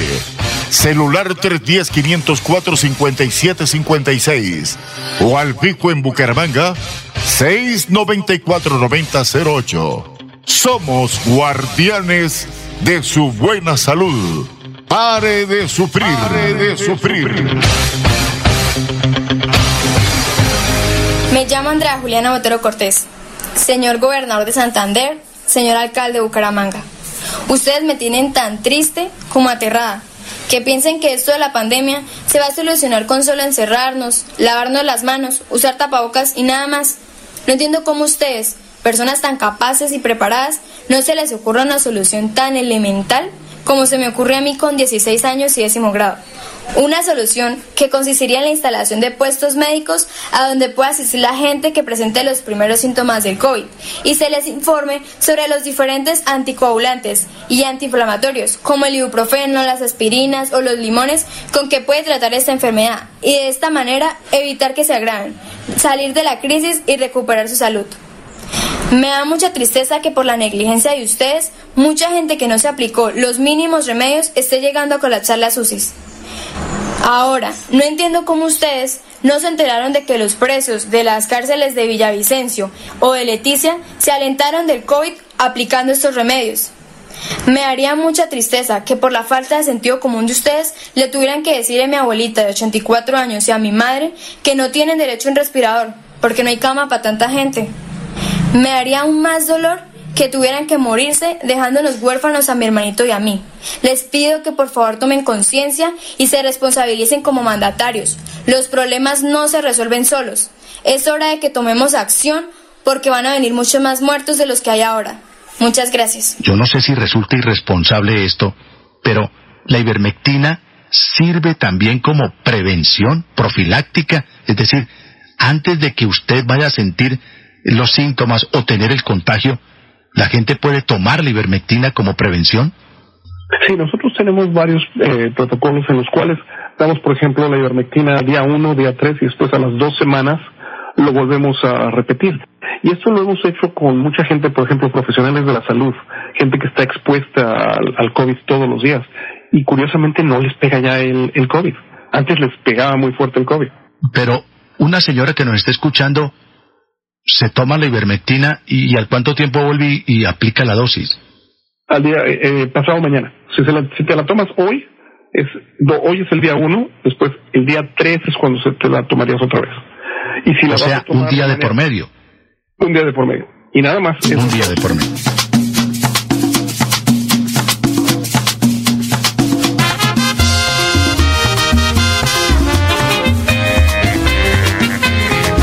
Colombia opina, Colombia opina, con este portento de radio que es Radio Melodía, la que manda en sintonía. Escúchenos de sábado a sábado, de nueve de la mañana a doce meridiano. Dirige Wilson Chaparro Valero. Colombia opina, Colombia opina.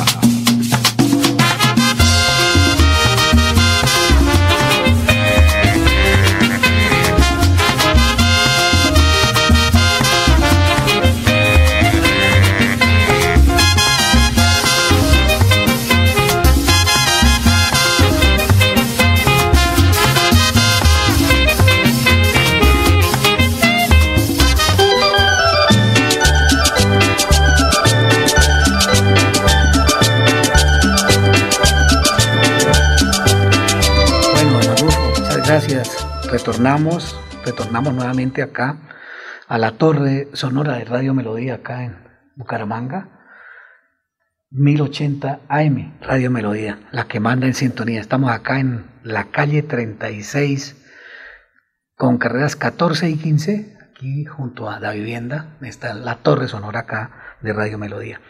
Eh, eh, con los buenos días eh, para Luz Estela. Luz Estela, eh, para, para, digamos, para que la gente llama, para la cuestión de las casas, los inmuebles, ¿qué tenemos para esta semana así de oportunidad?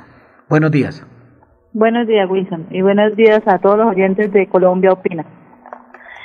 Para esta semana tenemos de oportunidad la finca del Playón. la de cinco hectáreas con casa, con agua, luz, cincuenta millones de pesos. También ya. tenemos la parcela de la Mesa de los Santos, vereda del Espinal, una hectárea, semiplana, cuarenta y cinco millones de pesos. Sí, esto, el, Estelita, la del Espinal, esos son diez mil metros, ¿no? diez mil metros, diez lo, metros. Una hectárea. En, está ubicada en Espinal Bajo. O sea, Pero aproximadamente de, plano. O sea, aproximadamente de Mercado Campesino, estamos hablando de quince, veinte minutos. Mm, sí, más o menos. Ah, bueno, bueno. Y el precio, sí. el precio nos lo repite, tiene la bondad. cuarenta y cinco millones de pesos. Muy barato, ¿no? cuarenta y cinco, diez mil metros ahí en, en el Espinal Bajo, en la Mesa de los Santos. De igual, de igual forma, la, la, la, la, la finca que, que está en el Playón, una finca en cincuenta millones de pesos, que está, está prácticamente a, a quince minutos del peaje. Usted, usted va de Bucaramanga a la costa y pasa el peaje, y de ahí, de mano derecha, eh, quince minutos, y está la finca de cinco hectáreas, con casa de habitación, eh, los cultivos, demás, a, agua y luz. Agua y de luz. Y luz, y en cincuenta millones de pesos. ¿Qué más tenemos, Luz Estela? Económica. Eh, tenemos una parcela eh, también en la Mesa de los Santos, vereda del Guamito, que es del Mercado Campesino hacia Los Santos, más o menos veinte, veinticinco minutos. Tiene de área dos mil quinientos cincuenta metros, conjunto cerrado. Eh, tiene punto de agua, de luz. Eh, tiene, se está vendiendo en setenta y cinco millones de pesos. Allá es muy bonito ese ese conjunto cerrado que queda en la vereda del Guamito. Ese es una ese es un conjunto que, digamos, eh, hay costo, ahí eh, partiendo de una cosa, Estela, que ahí se pagan como que son cincuenta, sesenta mil pesitos de administración, pero va incluido el agua, el, el agua ¿no? Y el agua es, es bastante agua, bastante agua. Y, y es que con... la vereda del Guamito es buena en agua, o sea, no es porque allá en la mesa pues hay problemas por agua, ¿no? Hay ciertas veredas que no tienen agua, pero esta del Guamito sí hay abundancia de agua. Sí, sí, no, y, y hay unas partes muy bonitas ahí, hay unas caballerizas hermosas y... En fin, hay una... El sector del Guamito es muy bonito. Sí, bonito. Y sabe que, que también, digamos, el, el, el conjunto está, está digamos, eh, mejorado con, digamos, con sus, como, digamos, esos, esos caminos que son en piedra, eh, en piedra barichara, muy lindos, y unas casas preciosas. Y aparte de eso, aparte de eso... Eh, Eh, la vista, una vista espectacular eh, eh, sí, sí, esta parcela, y son dos mil quinientos cincuenta metros. eh, ahí, parce, ahí, ahí están eh, al lado de esa parcela de, que de, estuve en días pasados, y están eh, digamos una, unas mansiones muy bonitas con piscina y eso. Ah, con piscina, sí, están construyendo bastante. eh, y, y el precio, Estelita, de esa setenta y cinco millones, súper regalada. Ah, bueno, Estelita, muy bien. Eh, de todas maneras, de todas maneras, eh, eh, el nombre de la vereda, Estelita, y a qué teléfono pueden llamar. Vereda El Guamito, Mesa de los Santos. Pueden llamar al tres uno dos, cuatro tres tres, seis uno cuatro nueve o al seis nueve cuatro, nueve cero cero ocho. Sí. ¿Qué más tenemos, Estelita? Tenemos un lote en Ruitoque Alto, pasando Tres Esquinas, ahí mano derecha, unos diez minuticos, hay un lote de seiscientos dos metros, es semiplano, está muy bonito, se está vendiendo en ciento treinta millones de pesos. ¿De qué, de qué área, Estelita? seiscientos dos metros, tiene Va. buena vista, está este, bien ubicado. Estela, ¿este es remate o es, es una venta? No, es una venta directa. Todo lo que estoy leyendo en este momento son ventas directas. Pero eso es muy barato, un lote de seiscientos metros en ciento treinta millones. Es súper económico, sí. y, y directo, entrega inmediata. Bien cerquita, Tres Esquinas. No, ese es... O sea, está justo y bueno, pasamos como unos cinco o diez minuticos y ahí está el lote, pero tiene buena vista y es casi plano. Espectacular.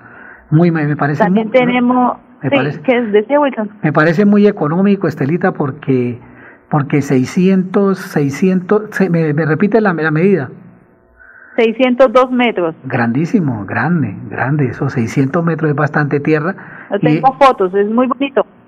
Claro, claro, no, muy bonito, muy muy bueno, y el precio está increíble, muy barato. treinta millones, económico. Claro, Estela.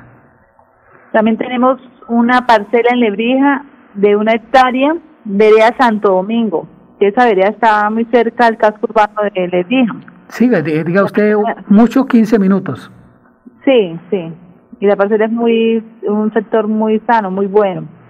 Sí. Y el terreno es plano y tiene disponibilidad de agua. Se está vendiendo en ciento cincuenta millones de pesos. Sí, también está bastante económica y son terrenos que, que lo que lo, lo que le digo es bastante tierra. Lo que prácticamente usted usted va a comprar un va a comprar una una parcela de, de... dos mil quinientos metros, por lo general siempre son dos mil quinientos metros las parcelas en Lebrija. Y esta sí. Es una hectárea, diez mil metros. Sí, o sea, está barata, está, está muy económica, porque, porque digamos que día estábamos vendiendo una en Lebrija, ahí cerca al Club Cazadores, pero de mil doscientos cincuenta metros a doscientos millones, de mil doscientos cincuenta metros.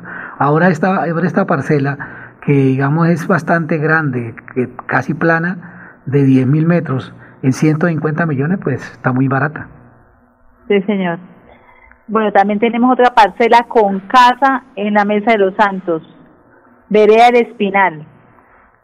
De área tiene dos mil quinientos metros de terreno.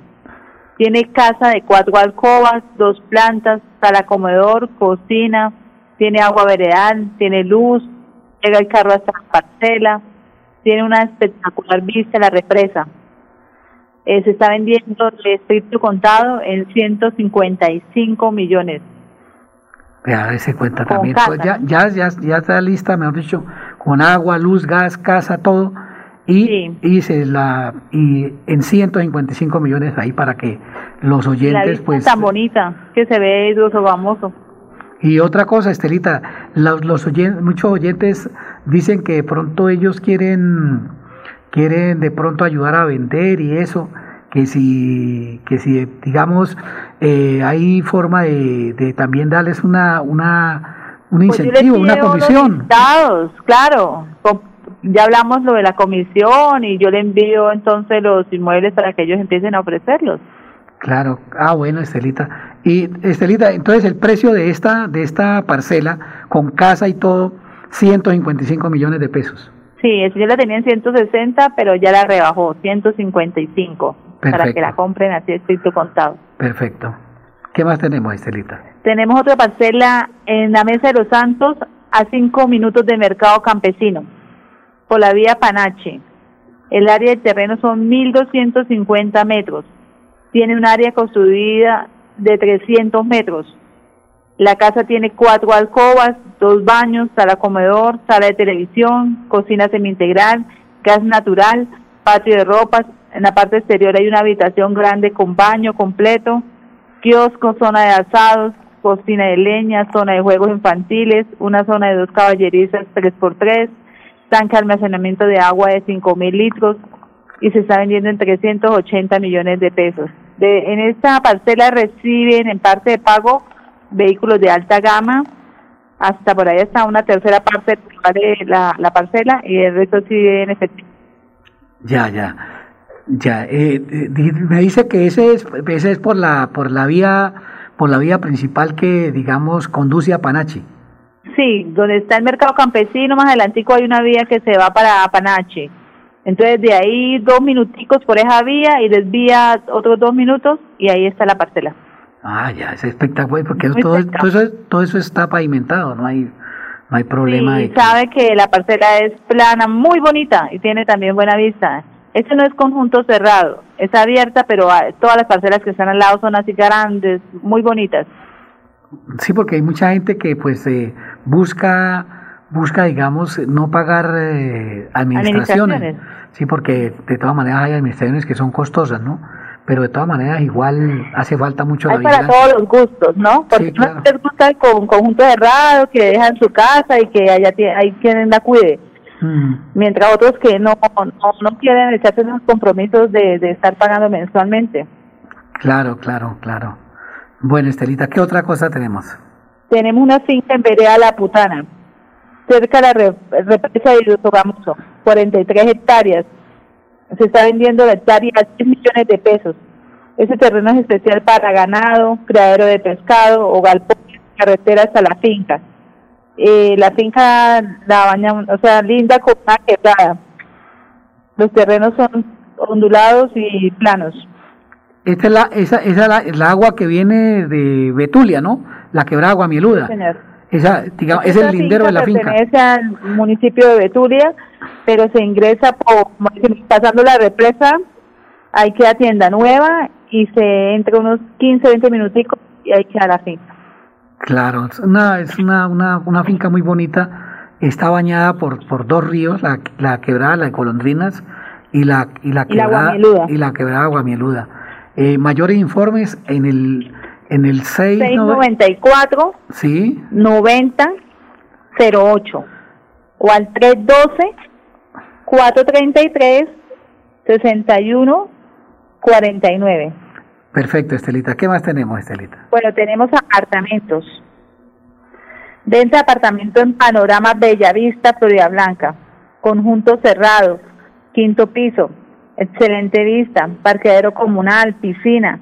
Se está vendiendo en noventa y nueve millones de pesos.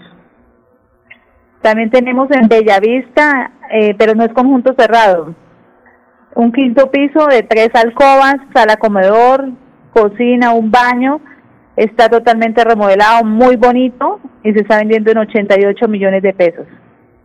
Buen, buen precio. También, ¿no?, tenemos, sí, está un buen precio, y el de, de Panorama Bellavista también buen precio, porque es conjunto cerrado. Claro, claro.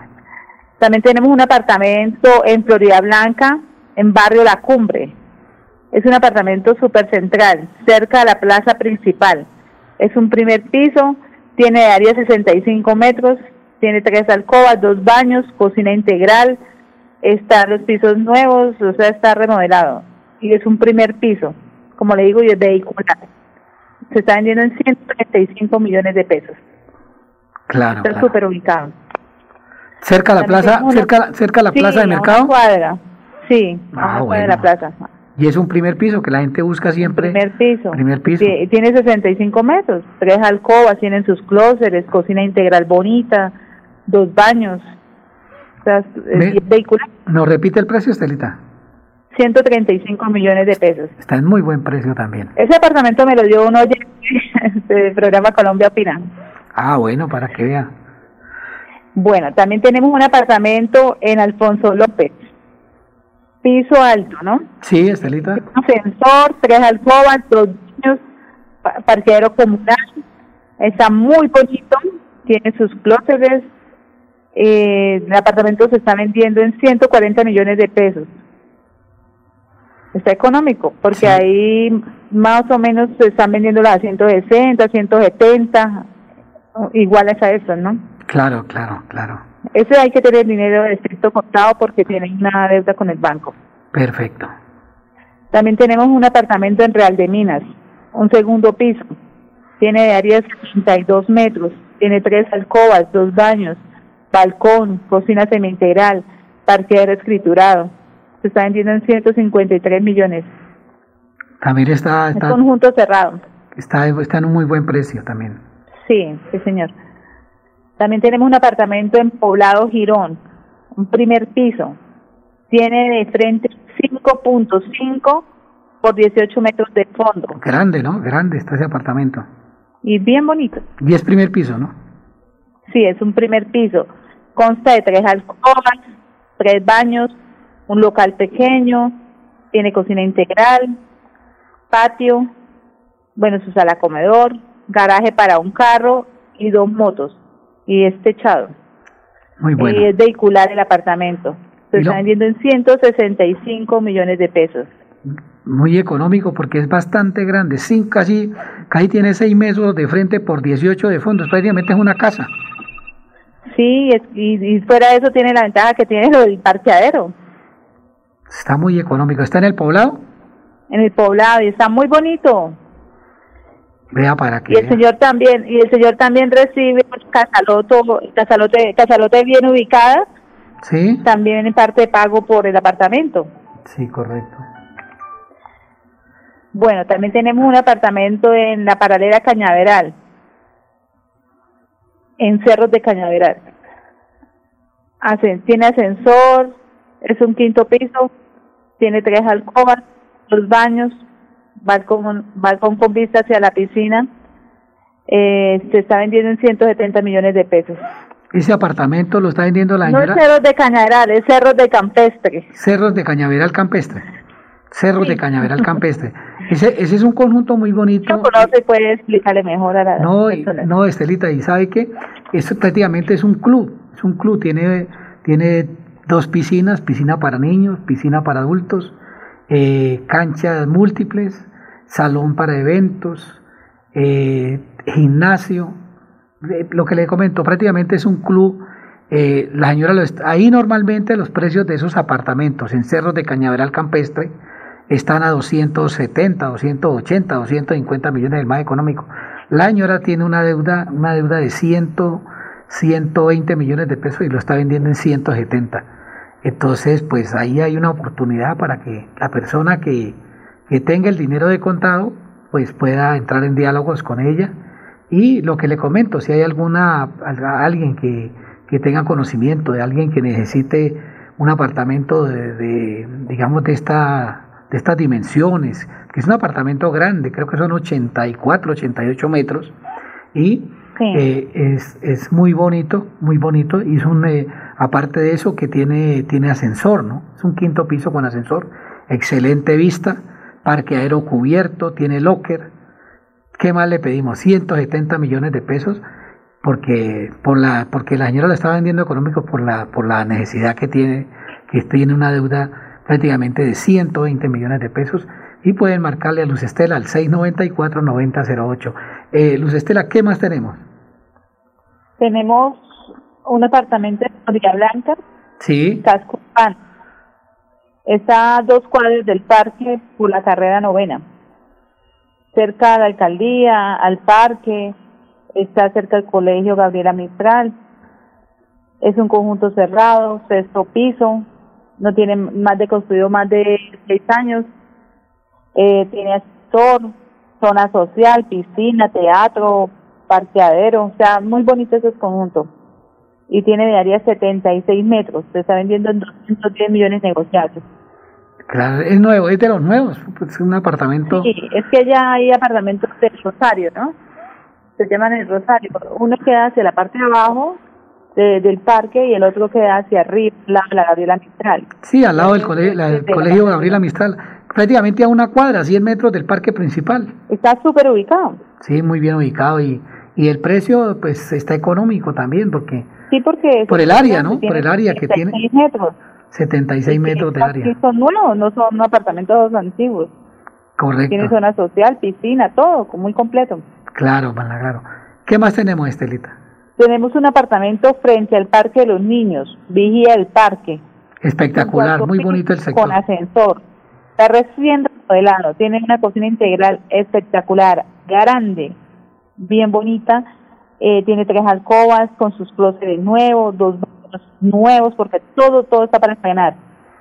Eh, tiene ochenta y cinco metros de área, tiene parqueadero y se está vendiendo en doscientos cinco millones de pesos.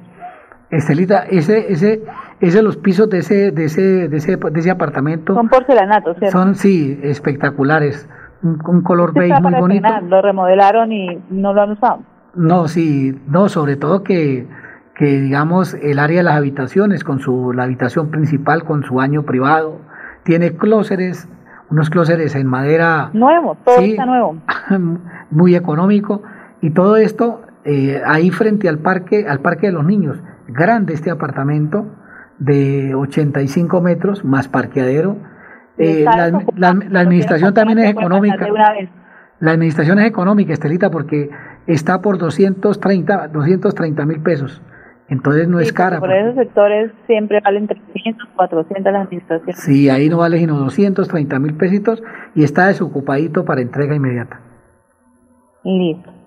Bueno, tenemos un apartamento en San Alonso, un décimo piso, tiene área ochenta y seis metros, tiene tres alcobas, dos baños, más cuarto de servicio, eh, se está vendiendo en doscientos veinte millones de pesos.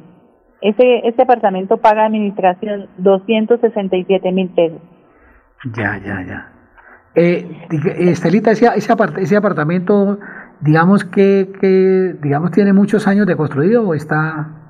Pues no son los últimos, no, pero tampoco tan antiguo. Ah, ya, ya, ya. De todas maneras está, está muy bonito. Está, está muy económico porque es de ochenta y algo de metros. ochenta y seis metros.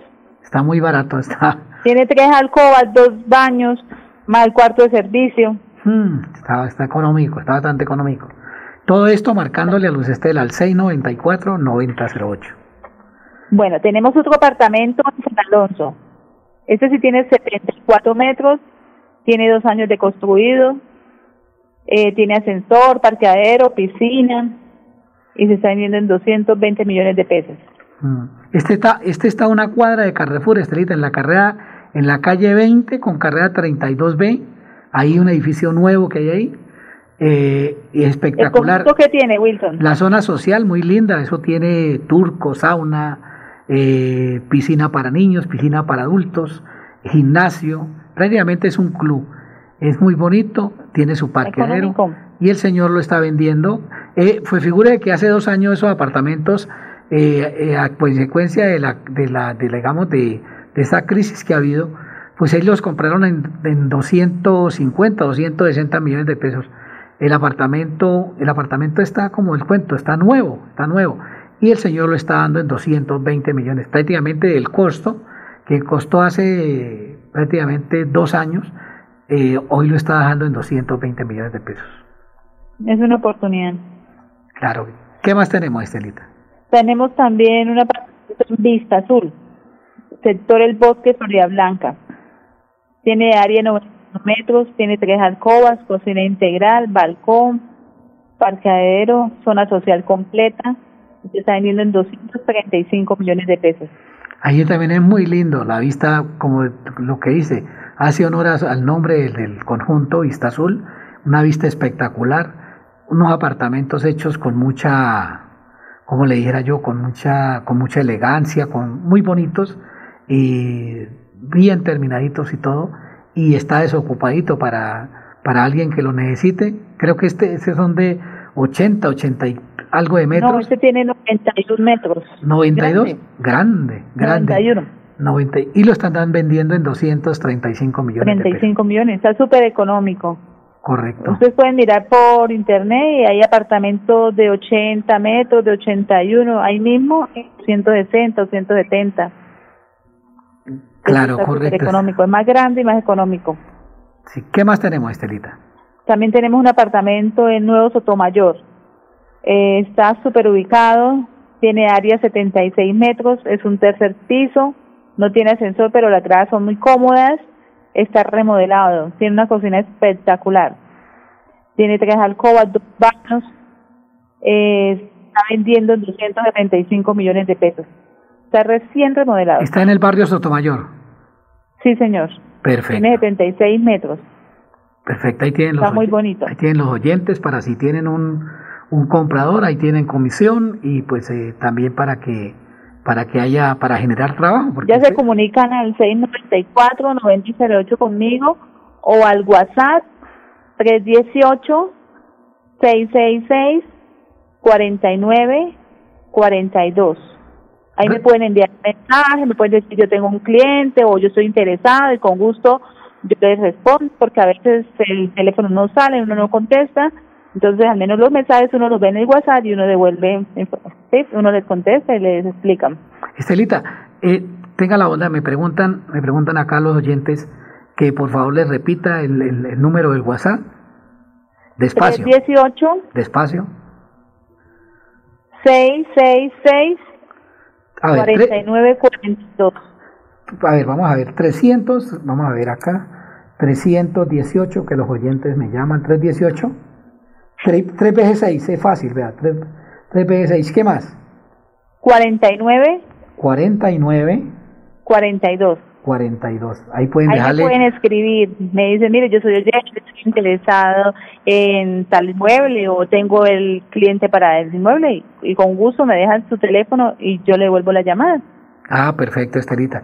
Bueno, Estelita, ¿qué más tenemos, Estelita? Tenemos venta de casas en Piedecuesta.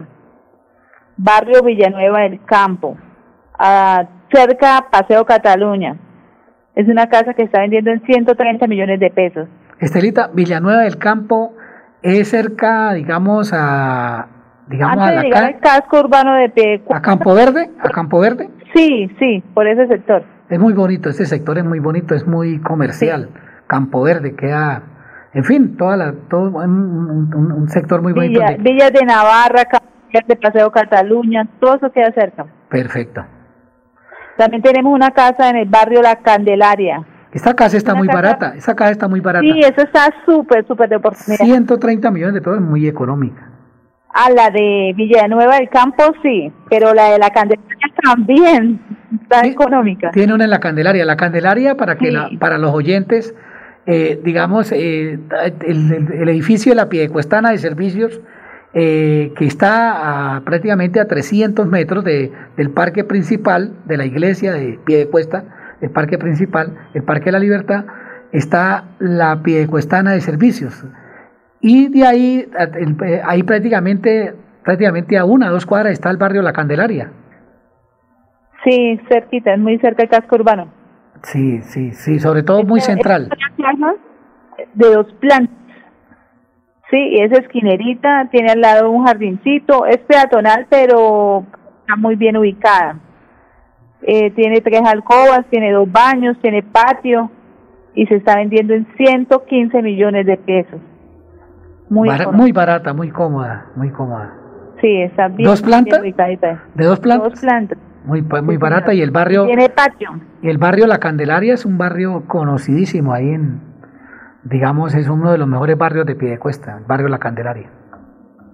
Bueno, también tenemos otro, otra casa que tiene dos apartamentos independientes en Brisas de la Primavera en Piedecuesta.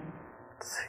También esa casa es una casa muy bonita, vehicular, eh, digamos lo que usted dice, dos plantas independientes, cada una con agua, luz, gas natural por aparte.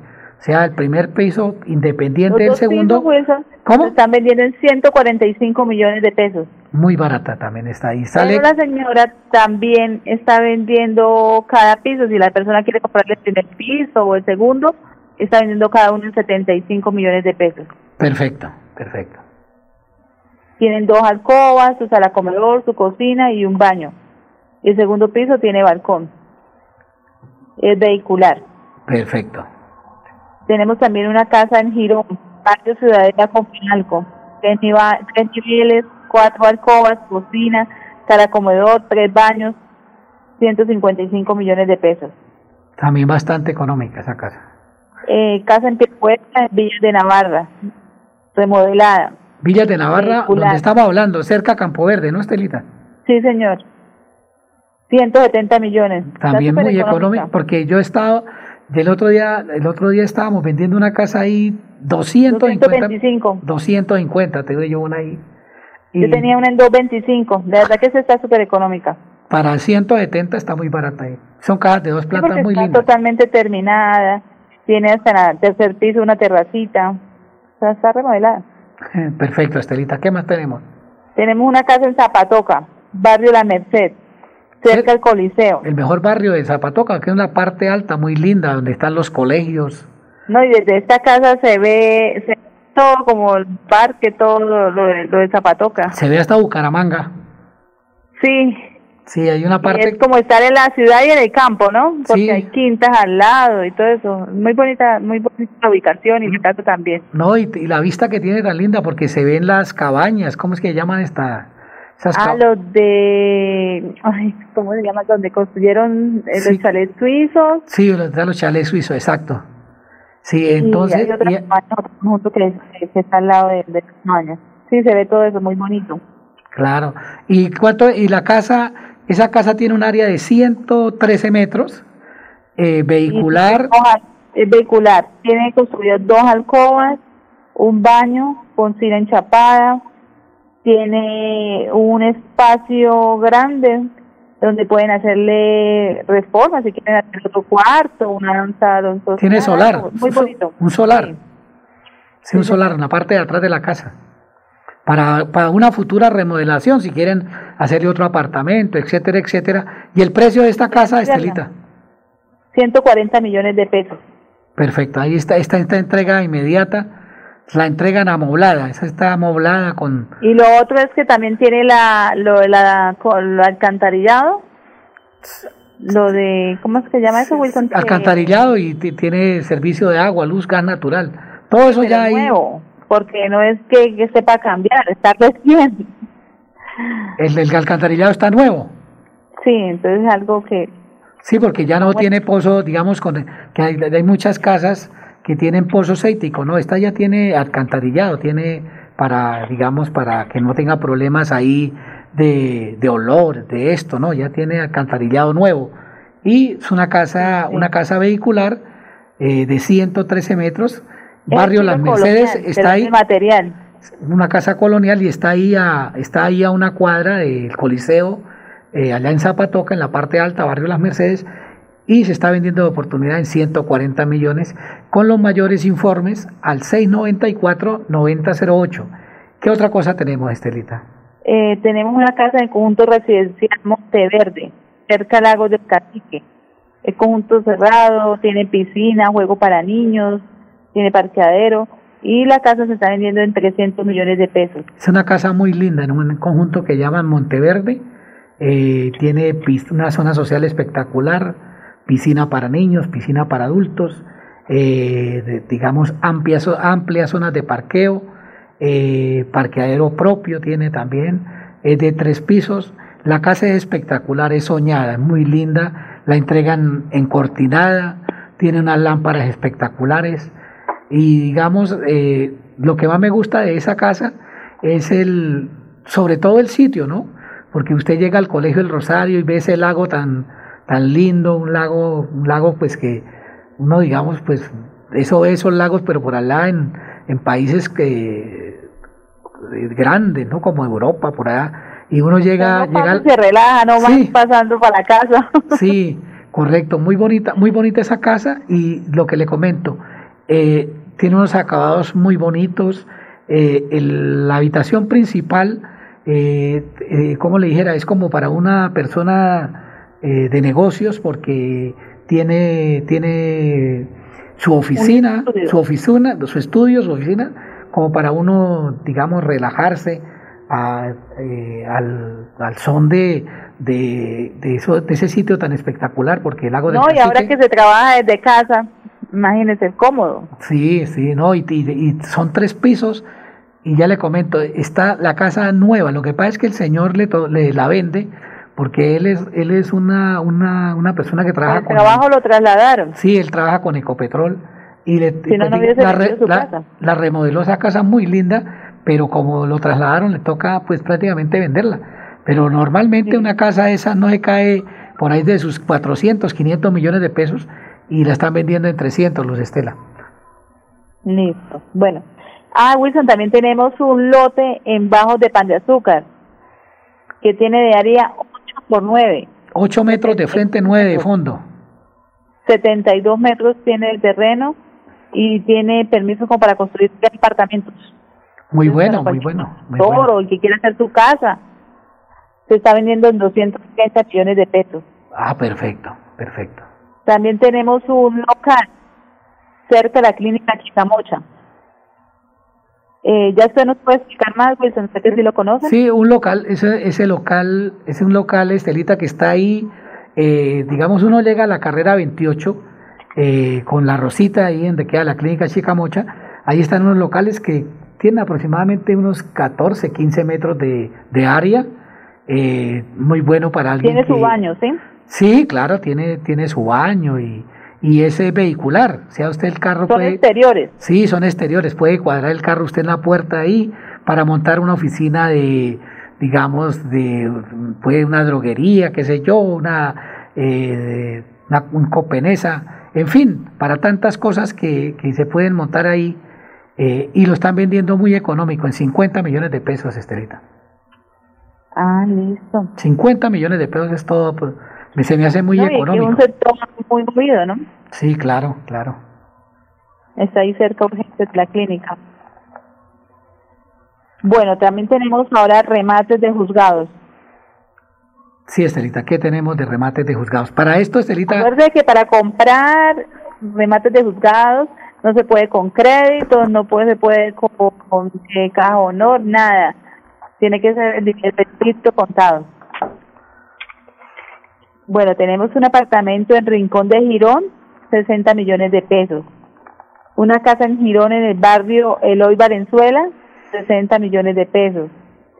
Apartamento en Piedecuesta, un tercer piso, setenta millones de pesos. Eh, un apartamento en Alarcón, Bucaramanga. Ese apartamento es de una alcoba. Tiene sala comedor, tiene su cocina, baño, y se está rematando en noventa millones de pesos. Apartamento en el conjunto residencial Soleri. Esto es hacia el, yendo al norte, para el norte, que hay unos apartamentos altos muy bonitos, con piscina, parqueadero, todo. Entonces tenemos unos en cien millones de pesos. Estelita, este no es el que queda en la puerta, en la, digamos, allá en el, en la Virgen, que llaman el sector de la Virgen, sí, ahí se... Sí, señor, que hay un C A I. Eso, sí, ahí, ahí, ese, ese sí. Es un edificio nuevo que hay ahí. Sí, sí, son muy bonitos los apartamentos. Ahí normalmente un apartamento de dos cuesta ciento cincuenta millones. Sí, es que es una oportunidad de remate. Eh, también tenemos una casa en Girón. En sí, correcto. Campilla, segunda etapa, cien millones de pesos. ¿Me repite la, me repite la de Girón? La Campiña, sí, es, segunda la, etapa. La Campiña es un barrio espectacular. O sea que sí, queda... En la Campiña hay unas casas grandotas que son como coloniales, es, y esta es segunda etapa más arribita. Eso queda, ¿sabe qué, Estelita? De, de, la, de la Capilla de las Nieves, esa reliquia sí. colonial que tenemos los santanderianos en Girón, esta, esta zona histórica tan linda, eso queda prácticamente a doscientos, trescientos metros de ahí, la parte alta, de, de la parte alta de, de donde queda la Capilla de las Nieves, ahí es el barrio La Campiña. Sí, señor. Esa, y en cien millones, esa va el re, re, por favor, el re, cien millones de pesos. cien en millones. Sí, normalmente señor. Una casa de esas cuesta doscientos cincuenta, trescientos millones de pesos. Sí. Y este en remate la rematan en cien millones de pesos. Súper económica. Casa Paseo del Puente Picuesta, cien millones de pesos. Apartamento en Antonia Santos. Paseo del Puente, Estelita, es donde, en la parte nueva, allá donde, donde está construyendo Marval, ¿no? Allá en, donde queda Almacén sí, Éxito, que hicieron un Almacén Éxito nuevo, a la parte de, de digamos, donde... Es de un la... barrio muy bonito. Sí, Paseo del Puente es muy bonito. Eh, las casitas ahí son de ciento cincuenta, cien, ciento cuarenta, ciento ochenta, ahí es doscientos millones. ¿Y esta en sí, cuánto sale? Según modeladas. ¿Esta qué precio Pero está? La más esta? Económica vale ciento cuarenta. Sí, y esta que... Esta que esta esta le sale la persona con todos los gastos de cien millones de pesos. Vea, para que vea, Piedecuesta, Paseo del Puente, cien millones en remate. También tenemos una casa en Alfonso López, en ciento treinta millones de pesos. Alfonso López, aquí, Estelita, aquí en la gobernación. Usted baja dos cuadras y ahí sí. ya es Alfonso López. También hay una casa en Terrazas, es bifamiliar. Mm. Tiene tres niveles. El primer nivel tiene garaje, en el segundo tiene su sala comedor, balcón, cocina integral, patio, y en el tercer nivel tiene tres alcobas y dos baños. Muy bonito, muy bonita. doscientos treinta millones de pesos. Pero económica, económica, doscientos treinta millones de pesos. También hay una casa en el barrio Mutis, doscientos cincuenta millones. El barrio Mutis también, muy buen, muy buen barrio aquí en Bucaramanga. Eh, tenemos otra casa en Avenida de Jardín, cerca a la UNAD, trescientos cincuenta millones de pesos. Lo más bonito de esa casa es que tiene un área como de cuatrocientos metros de área, es grandísima. Imagínate, grandísima. Y la rematan, la rematan en, en trescientos millones, Estelita. Pues sí, pero con gastos de, de, de legalización, de, juzgado, la, sí, de, de legalización, legalización y todo. De todo, más o menos se le da unos trescientos cincuenta millones de pesos. Claro, claro, muy y esa casa, esa casa es grandísima. Figure, sale, no sale ni a ni a ochocientos mil pesos el metro de, de, de terreno, porque lo que le comento tiene cuatrocientos metros de área esa casa, es inmensa. Esa es la avenida. No, es bonito. Avenida El Jardín. Campestre, tiene bastante zona verde. No, para una persona que quiera que quiera hacer una inversión para, digamos, para hacer aparte estudios, porque detrás, el para lo... vivir, Wilson, es muy bonito, muy tranquilo ese sector. No, y la y digamos que es vehicular, y la gente, digamos, para montar cualquier tipo de negocio, para incluso para para digamos para hacer apartamento, aparte estudios, para arrendarle a los estudiantes, porque ahí queda detrás la, una, esto de, la universidad. Esto ya de la pandemia, esto ya prácticamente ya esto ya está dejando saludes porque la gente se despertó, ya saben que con la, con la ivermectina y con otros medicamentos que pues no se pueden nombrar, eh, prácticamente la gente ya se salva. Esta, esta, esta virus. Este ya, virus ya, ya, ya, ya está dejando saludos. No sale las manos. ¿Qué más tenemos, Estelita? También tenemos su, ya le digo, unas fincas. Ah, Wilson, tenemos unas parcelas en Barichara.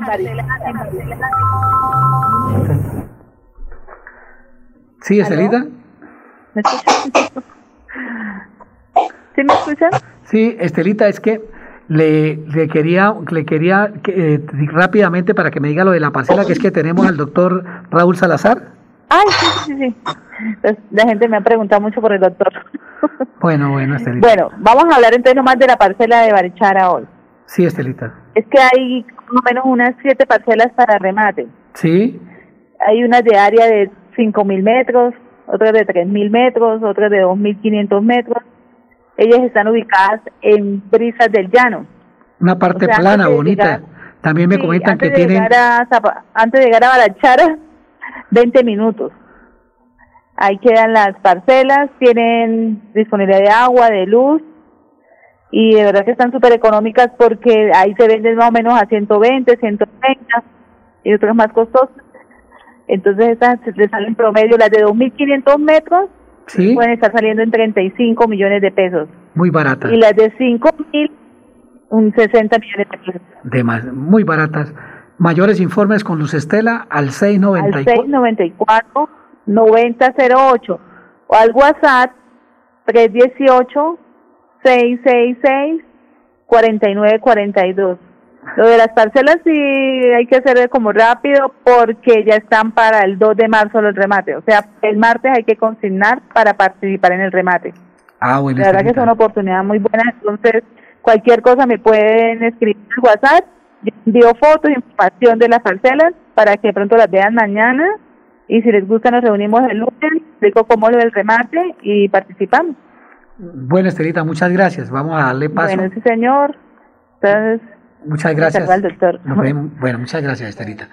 Bueno, eh, doctor Raúl Salazar, con los con los buenos días, eh, doctor. Eh, ¿Cómo anda cómo anda la situación de, de digamos, eh, Eh, digamos de esos productos que se están promocionando eh, para, para digamos porque ya nos hemos dado de cuenta que la digamos ya eh, ha bajado la, el, la cuestión esta del COVID diecinueve, que la gente ya, gracias a toda esa ilustración que usted ha, nos ha ayudado, eh, ha descendido bastante la cuestión de, de, de tanta pandemia, pero eh, estos productos que usted ofrece, la gente nos pregunta Eh, dónde los pueden conseguir, eh, a qué teléfono lo pueden llamar a usted, doctor Raúl Salazar. A ver si nos ilustra, doctor. Acá es, los micrófonos son suyos. Acá en Bucaramanga, treinta mil personas lo están escuchando, doctor Raúl Salazar.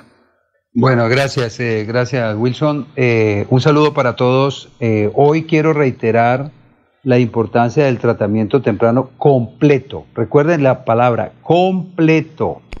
¿Por qué hago tanto énfasis? Porque el diecisiete de enero pasado compartimos eh, los micrófonos de, de una emisora de Medellín con el amigo nuestro Herbin Hoyos, el periodista pues de Las Voces del Secuestro, un hombre muy socialmente muy comprometido, una gran persona, y lamentablemente eh, Herbin pues fue atendido por un médico, no sabemos quién. El médico le dio un tratamiento como nosotros lo proponemos, pero un solo día. Entonces Herbin celebró con mucha Eh, alegría ese día contándonos que él se había sentido súper bien, que ya no estaba ahogado y todo, y que el médico le había hecho un tratamiento un día, así nos dijo, o sea que se había tenido un resultado casi mágico, pero fue un grave error porque es que eso no es de un tratamiento de un día. O sea, yo enfatizo mucho, acabo de publicar un video que se llama Tratamiento Temprano Completo versus Observación Pasiva Mortal. No importa que la pandemia baje, los enfermos van a seguir apareciendo. Si la gente no tiene claro que tiene que hacerse un tratamiento completo, se van a seguir muriendo las personas. Ya no con la avalancha que hubo, porque ahora van a decir que, que se redujo el número de muertos porque llegó la vacuna. Eso es mentira. Eh, los muertos se han reducido es porque la comunidad no está yendo al médico. La comunidad ya se apersonó de su salud ya se dio cuenta que no tiene por qué ir al médico para una gripa, porque el COVID diecinueve cuando empieza es como una gripa sencilla y leve, que si se trata a tiempo y con todo, se cura. Se cura, o sea, se cura la reacción, no se cura el virus, porque es que el virus lo cura es el cuerpo, no yo, no con medicamentos, el cuerpo es el que hace las defensas, por eso es que la vacuna no es necesaria. Entonces el énfasis tiene que ser en tratamiento temprano completo, no es que usted se toma una dosis de lo que nosotros sugerimos y apenas se siente un poco mejor, dice, ah, no, ya me curé, que eso le pasó lamentablemente a, a Herbin Hoyos, él, él nos dijo, yo fui donde un médico, me, dio, me puso unas inyecciones, un oxono, no sé qué historia, y ya me, ya me puse súper bien, y al otro día, eso, eso es el diecisiete de enero, y el veinte ya estaba grave y fue a la U C I y se murió. Que finalmente vayan a decir, como un, alguien ya me lo dijo, es que él no lo mató el COVID, no es que a usted no lo mate el COVID, a usted lo matan son las complicaciones. Si usted deja que la enfermedad siga su curso, pues cuando llegue el momento ya es tarde y la U C I no le sirve para nada. En el video este que yo que acabo de sacar hoy, que se llama Tratamiento Temprano Completo, yo menciono que yo, inclusive yo y varios que pacientes míos, terminamos en la U C I, pero no nos morimos, es por el tratamiento temprano. Pues el tratamiento temprano no es para no enfermar, el tratamiento es para, temprano es para no morir. Entonces el énfasis tiene que ser por ahí. Ahora, el soporte nutricional para estar más saludable, para estar mejor, en mejores condiciones de respuesta en caso de que le llegue el COVID diecinueve, nosotros lo tenemos con el ganoderma lucidum de D X N, una compañía de Malasia, que tiene ese ganoderma mezclado con café, con chocolate, con, con capuchino, que lo tiene en cápsulas, que tiene la espirulina, unos productos de altísima calidad, económicos, y eso es muy importante. A mí me gusta eso porque cuando alguien habla de las bondades de algo, automáticamente todo el mundo está preparado para que le den un garrotazo de precio. Le dicen, no, eso vale doscientos mil el frasco, trescientos mil la caja, no, nada, nada. Una caja de Linchi de nosotros vale cuarenta mil pesos si usted se afilia. Entonces usted, por ejemplo, este es el, el Linchi. Si usted, se, si usted se afilia, habla con doña Estela Rueda, eh, ahí mismo en el, en el programa de ustedes, y ella le, lo afilia y usted lo sigue comprando directamente a la compañía. Si quiere se lo compra a ella un poquito más costoso, o se afilia, que la afiliación no vale nada. Una afiliación con ellos vale desde treinta y cuatro mil pesos. O sea, a mí me gusta porque yo soy un convencido de las compañías de network marketing a nivel mundial, pero la única en el mundo que el producto es económico, que la vinculación es sencilla, que a usted no le presionan ni lo engañan con, haciéndole comprar lo que no debe ser. La única se llama D X N en el mundo. Entonces, eso es maravilloso. Cuiden su salud, cuídense del COVID, pero trátense temprano, que eso es lo más importante, porque aunque disminuyan los muertos, va a seguir habiendo muertos de todos los que se descuiden o que caigan en manos de los médicos suicidas que les mandan acetaminofén y observación pasiva mortal.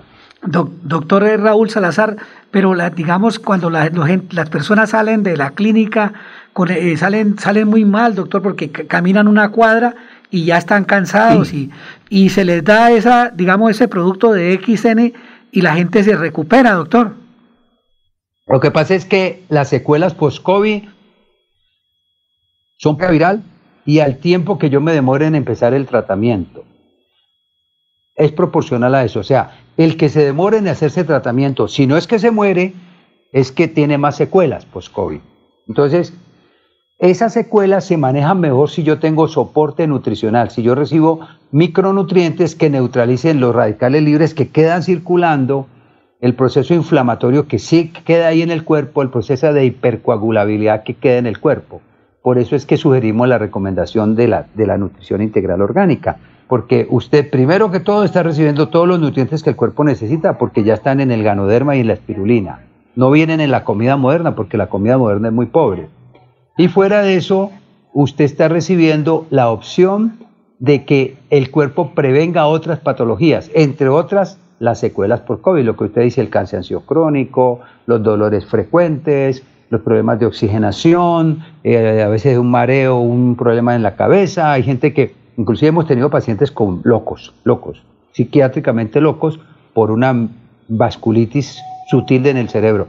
O sea, las secuelas por COVID son demasiado importantes, por eso hay que tratar de tratarse tempranísimo para que no llegue a la secuela.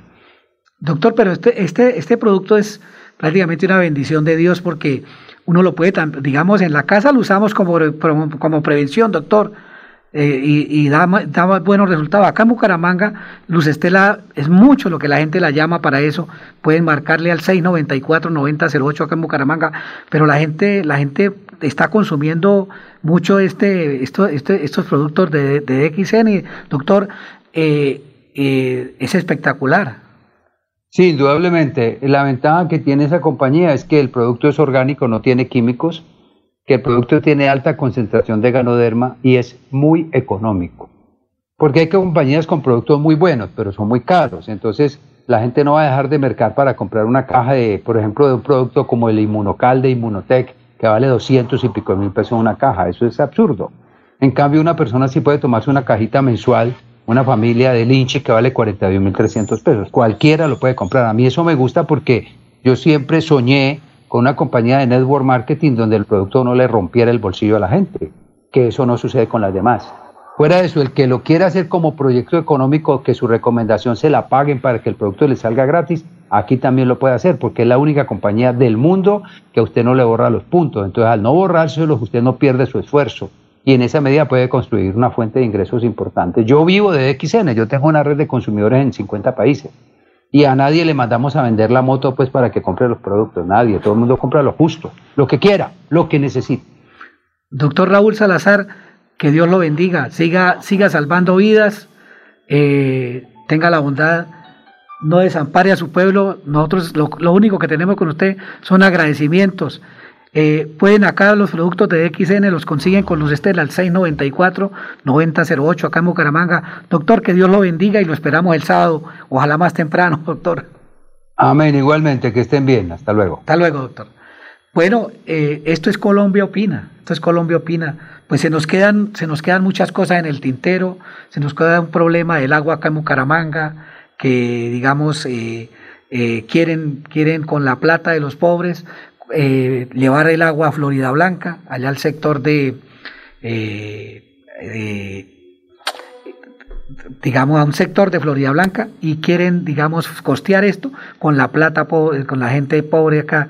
No es que no queramos, sino que esas tierras que hay allá en Florida Blanca son tierras de ricos, entonces eso cuesta más de setenta mil millones y quieren que la gente pobre acá en Bucaramanga la, eh, digamos, la financie.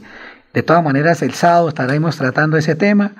Eh, que Dios los bendiga. Radio, gracias a don Arnulfo, llegó Andrés Felipe, eh, y, y toda, todo, el, todo el estar, don Jairo, en fin, toda la gente de, de Radio Melodía, a toda, esa, toda esta gente que hace posible que sábado, sábado estemos acá, aquí con este programa Colombia Opina. Muchas gracias, que Dios los bendiga y los esperamos el próximo sábado. Chao, chao.